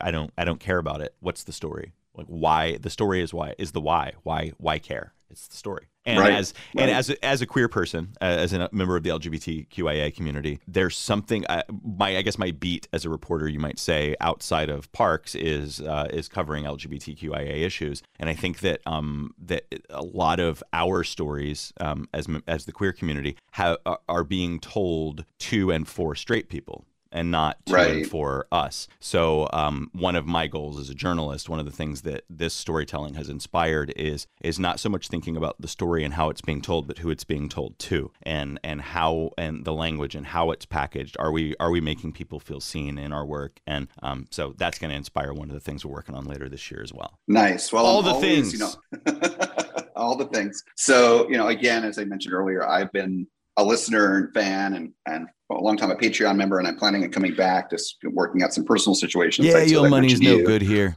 Yeah. but you know, for a long time, for about three years now, uh, so almost the entire length of things. And I'm always excited to see what you guys are going to do next, and not just what are they going to unpack next, what are what are you going to do on Theme Park Pulse the game next, but more the bigger things like you're talking about. You know, new podcasts, new new ideas, new you know major pivots, basically, because you guys are so creative, and that's awesome. Thanks, brother. Appreciate that. Yeah, of course, of course. So I, I do want to touch upon it. For, it's for the benefit of our listeners. Uh, you did mention a couple things there, and yes, some of my favorites. Uh, the Yeah, I have you more, know, you- but I just didn't want to like name my do my entire resume. no, no, of course, of course. You know, again, I'm always looking forward to what you guys are going to do next. And you know, as Unpacked, for example, has ventured, as you were just describing, out into the real world beyond the park gates. You guys have done some great stories, really interesting stuff. And, you know, even during the pandemic, talking about pandemic stories and people, you know, going through COVID and whatnot. I mean, really, really good stuff. Like you said, like a beat reporter, but with your with your creativity for sure, for sure. But again, for the benefit of our audience, um, the no midnight. And, and by the way, we should probably do this real quick. I love why you named it No Midnight. So I have a couple of your shirts. So it's basically carpe diem. Essentially, yeah, Right. it came it came from a quote that um I think I think we just completely made up, or I just completely made up. I actually don't even remember the genesis of that quote, but yeah, I live in California and there's marijuana here. I don't remember a lot, but um no, but like it, it came from this this quote that's uh, live your life as if there's no midnight. Like Cinderella, Right. everything fell apart for her at midnight, and so she had to rush and and and like it was just it was stressful. And I it's that no fear of failure. Like if you're not afraid to fail, then there is no midnight. Right, right. So we uh, when that. when we and it was the No Midnight podcast, and we decided probably too late that that wasn't very SEO friendly, though it was cute, and so Right. we uh, we shifted to Theme Park Pulse, um, which is a lot more SEO friendly. We've stuck with that ever since, but we actually named the the production company as a group. We decided to name it No Midnight Media. So we all we all all the stuff we do and produce for Patreon and all of our podcasts is all under the No Midnight Media umbrella. And there's a roller coaster in yeah. our logo. Yes, that's right. That's right. It's a great logo. So yeah, so you know your your treasure trove of your uh, your back episodes, your catalog, your history is, is rich, and I do want to kind of just touch upon for the benefit of our listeners who you know perhaps many of them have not been exposed to No Midnight before and Theme Park Pulse and Unpack. And again, you touched upon them, but you know, again, as an avid podcast listener and now podcast producer and creator myself, I, I frequently share. You know, every day I'm sharing with someone have you heard this? Oh, you're interested in that. You should check out this. And it's all about podcasts. And I have shared with people, David included, Disney Decade, Walt, your Bob Gurr story, your radio story, which is awesome, with so many people. And for me, I mean, they're all great, but I think the one that gives me the most chills is Disney Decade. Mm. That era, you know, from the from mid 80s into the mid 90s, you know, a little more than a decade, but you know, we call it the Disney decade Right. you know, the, the back in the Eisner days, the Eisner, the, the the rise and fall of Eisner, if you will, just incredible and so pivotal for so many of the experiences, attractions, and parks that we love to this day. Not taking away from what Bob Iger did or anyone before, uh, for that matter, before Eisner, but that was pivotal because Disney was not doing well in the mid 80s, early Yeah. mid It was 80s. one of the most important Yeah. decades in the history of the company, and it was probably the the most important in terms of uh, ensuring Disney's future because uh, Disney Disney might not exist today had that decade not happened. Yeah, we for might, me, we might live in that dystopia. Yeah, yeah. For me, the Or, analog or Cedar Fair would own Disneyland. Can you imagine? Oh, my gosh, no, no, no, no. Um, as much as I love Cedar Fair, it's like no, no. Six You know, Flags over Disneyland. my my favorite companies if i had to name my three favorites they're well, i have to do four now disney universal Apple and Tesla. And Apple, for example, Steve Jobs coming back to Apple in the later 90s, that's the analog to what Eisner did at Disney. Oh yeah. So and Breathe- it's so pivotal. Breathe new life into it. Yeah. Exactly, exactly. So, but anyway, so Disney Decade's an amazing piece of history that you guys tell over. I think it's like six episodes or so. Yeah, and I, Um, I, you know, it's yeah. funny. So much has changed. I'm actually those. That's on one of the feeds. I'm not sure which feed, which feed that stuff is up on anymore.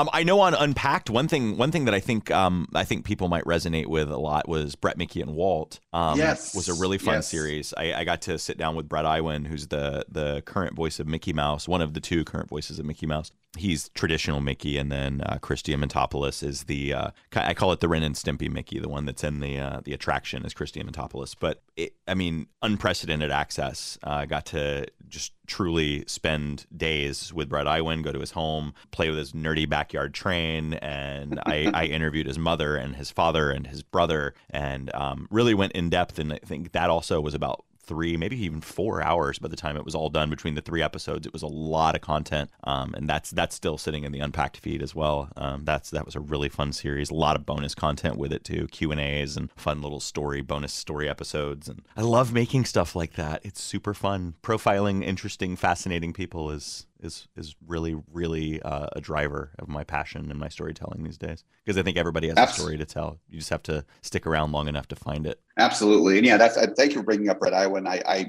course I've listened to everything you guys have done, you know, since the past three years and even before I, I went to, you know, sort of stuff before that. But yeah, Thanks, pal. Iwan. Yeah, of course you bet. So Brett Iwan's story, that was awesome, very well produced. And you know, I loved Brett's beginning kind of beginning of his life and where he was, you know, I think he and his brother were recreating Fantasmic, Yeah, you know, in their backyard. backyard. Yeah, yeah, Brett. Brett's he's he's great, and I loved hearing his story. And so, yeah, all these stories we're talking about, you know, Brett Iwan, Disney Decade, the Walt surreal, all about Walt's life, which was again, Oh, and things Disney wishes you would forget. It was. Also, Oh yes, yes, that one might come yes. back someday. That was fun. That was a really. I'm yeah, sure we can really find fun. another another few topics to make an episode about. Yeah, all these things we're talking about for our listeners, and probably one, at least one other we'll be talking about next. Um, these are all these all can be found either the Theme Park Pulse podcast uh, channel or Unpacked, or Unpacked, other, or just yeah. nomidnightmedia.com. Everything's There you go. aggregated through there. Yeah. on the website. Yes, yes. So one of your more recent episodes that you did, podcasts that you did, uh, which is more radio style, which again gave me chills. I remember listening to it. This is going back what a year and a half ago or so now. Was the relationship that you built with Bob Gurr Mm. to where you got where you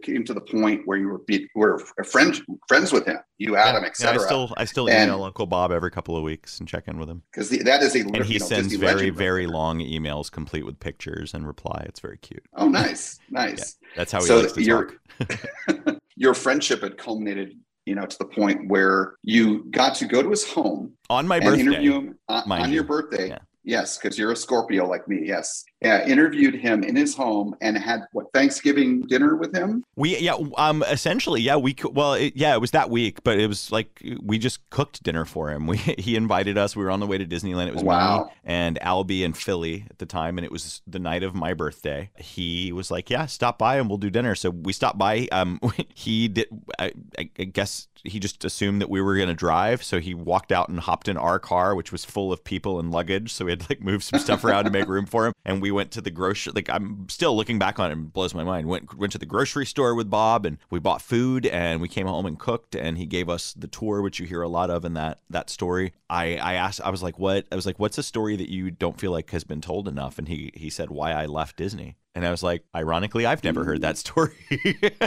um, so I was like, do you do you mind telling that story? And he was like, yeah, let's do it. And so like it, it- at one point after dinner, his his demeanor changed, and he was like, let's do this. Like he went into interview mode and was like, get your stuff, let's go.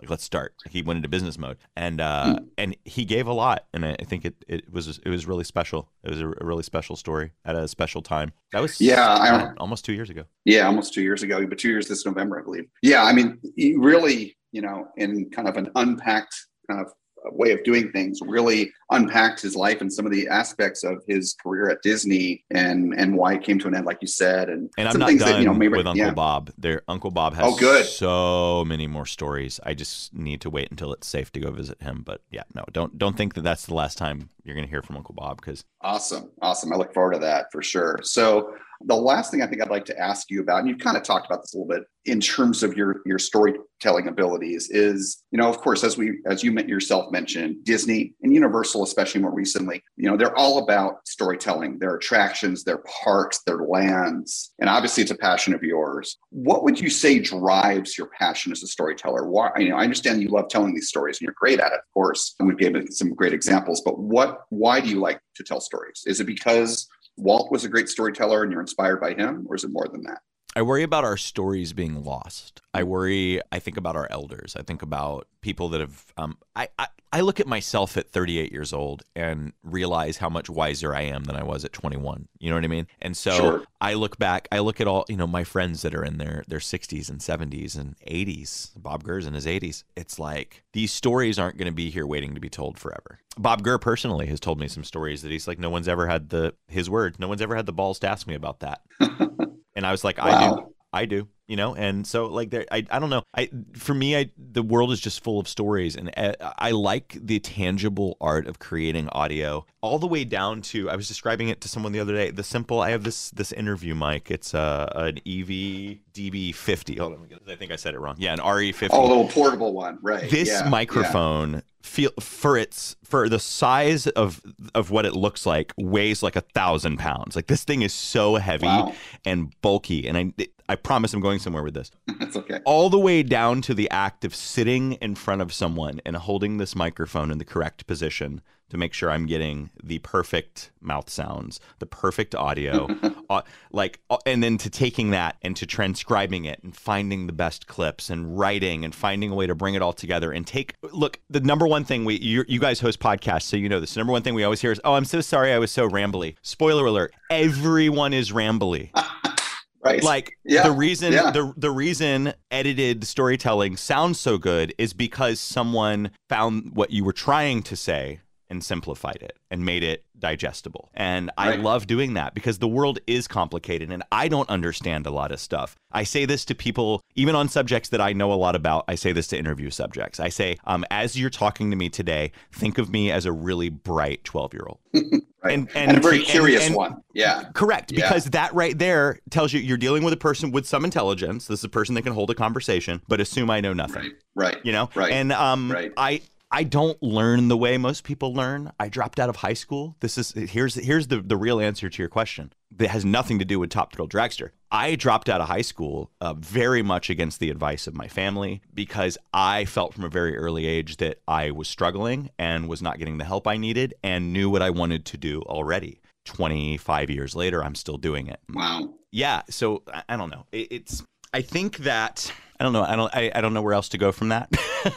but No, that makes it- a lot of sense. yeah, It, it just it it drives me because I've never learned the way. This is this is where that thought was going. I I've I've never learned the way that society teaches us to learn. I have to have a genuine curiosity about something to learn about it. But then once I do have a, a genuine curiosity, the curiosity is insatiable. And I become an expert on something quickly. And I think I've been given a gift of being able to take things that are semi complex and explain them in a way that makes people understand them and understand the heart of the story. So um, I like telling stories, but not even my own. I'm, I'm really, believe it or not, I talked for 20 years mostly about myself on the radio. And I'm at this stage in my life, I'm very uncomfortable with it. I, I'm um, because it's no longer about me. It's about telling uh, telling stories that matter to the people that are listening to them and the people that are telling them.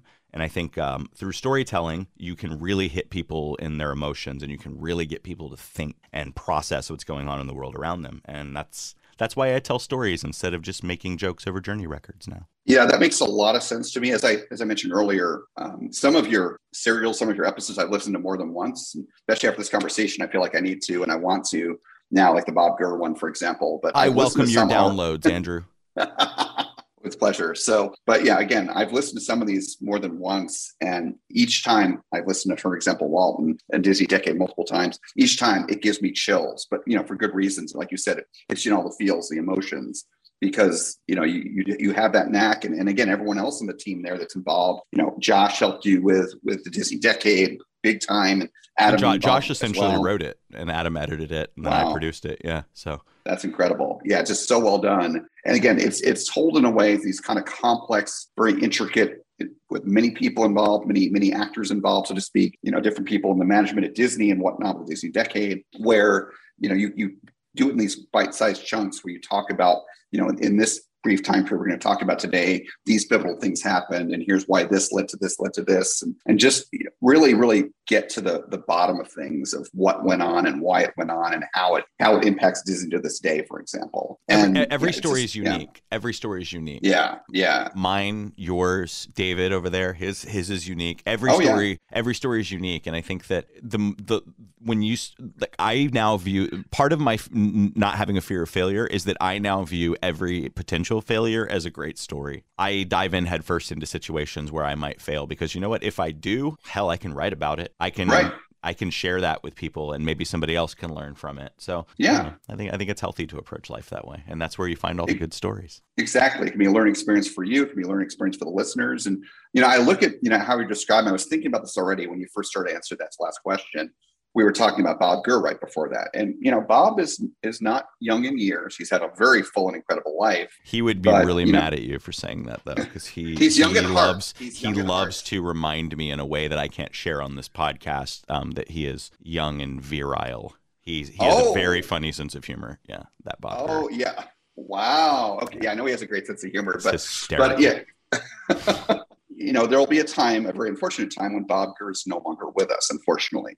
That's some, not something I want to think about because he's, he's an amazing, one of the most pivotal Imagineers with, with Disney and the things he's done in his life. And, and me being an, an engineer, and Bob's very much very mechanics type person, you know, I can relate to it, way his mind thinks. So you being a person and your team that have captured and, and will hopefully continue, it sounds like, to capture, you know, more of the amazing life that is Bob Gurr, that person that is Bob Gurr, that will be saved in the podcast annals for, for years to come for, for the future generations. And I look at it, you know, when I was a kid, you know, you and I are very similar in age. I'm a few years older than you. So you grew up in the 80s and whatnot, 90s. You know, I don't have really much of any photos anymore from when I was a kid because that was hmm. before the digital age. But you know what? Ever ever since the late 90s, I've got my photos and I look back at them and I share, treasure them. Well, podcasts, you know, especially storytelling based podcasts about real things, not not fictional things, you know, they are a historical record. And you guys are doing an amazing job with that with theme parks and, and other stories beyond. That's something I meant to say in my answer earlier. Another reason I like to tell stories is because it is an oral history. It is documenting what we've been through. Um,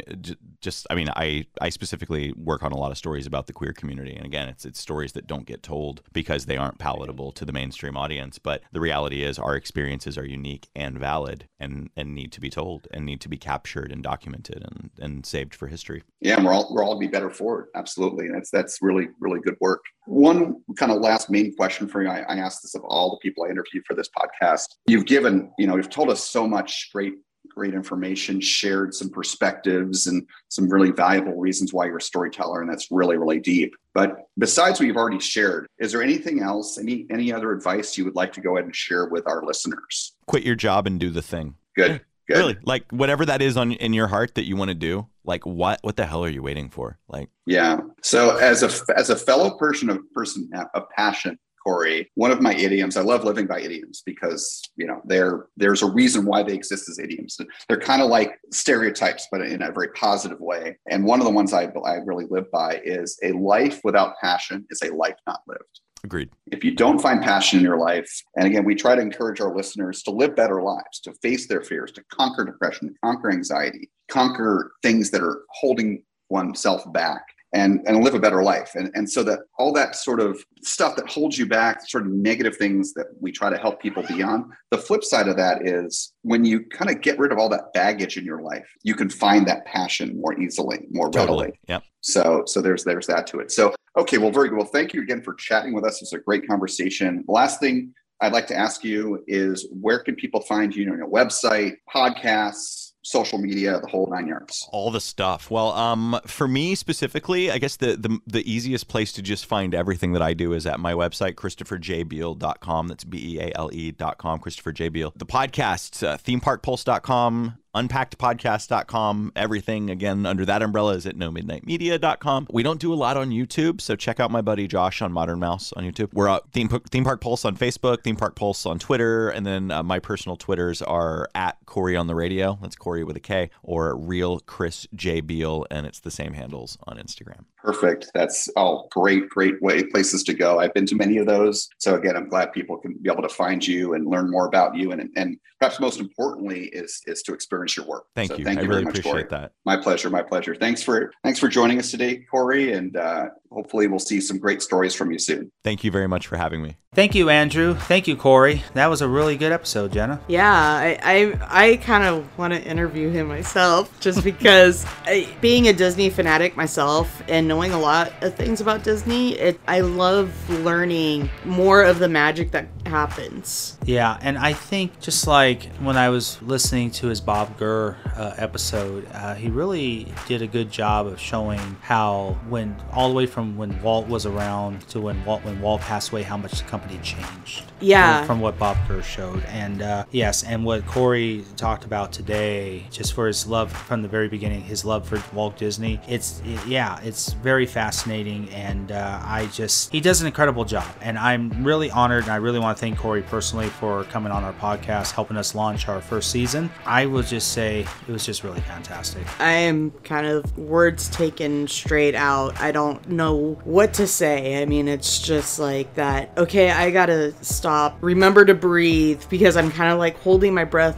thinking like, okay, how is this going to play out? You know, how is this going? How how is everything he said? You know, he he just he he captivates you listening to him. I mean, it's just he's amazing. I mean, He is really awesome. And if you guys make sure to check out his podcast, it's really awesome. And uh, yes, this was a fantastic episode, uh, great interview. So I really want to thank all you guys out there for taking the time to listen to us. Make sure to hit that uh, subscribe button. Make sure to give us a thumbs up or a five star on this episode. And make sure to share it with your friends and family and colleagues. Uh, but those that want to get feedback, uh, Justin, how can our listeners be able to contact us? If you enjoyed today's episode, be sure to like and subscribe wherever you get your podcast. And if you want to see more from us, we upload every Friday. And check us out on Facebook, Instagram, Twitter, YouTube, all at Coaster Challenge. Links in the description. Thank you, Justin. So, yes, guys, make sure to send us some feedback, send us some comments. We'd love to hear from you. We got a very exciting episode going up next week. We have new episodes come out every Friday. I uh, hope you guys will tune back in with us. But until then, this is David Cantu, this is Jenna Gazelle. and we'll see you all next week right here on Coaster Challenge.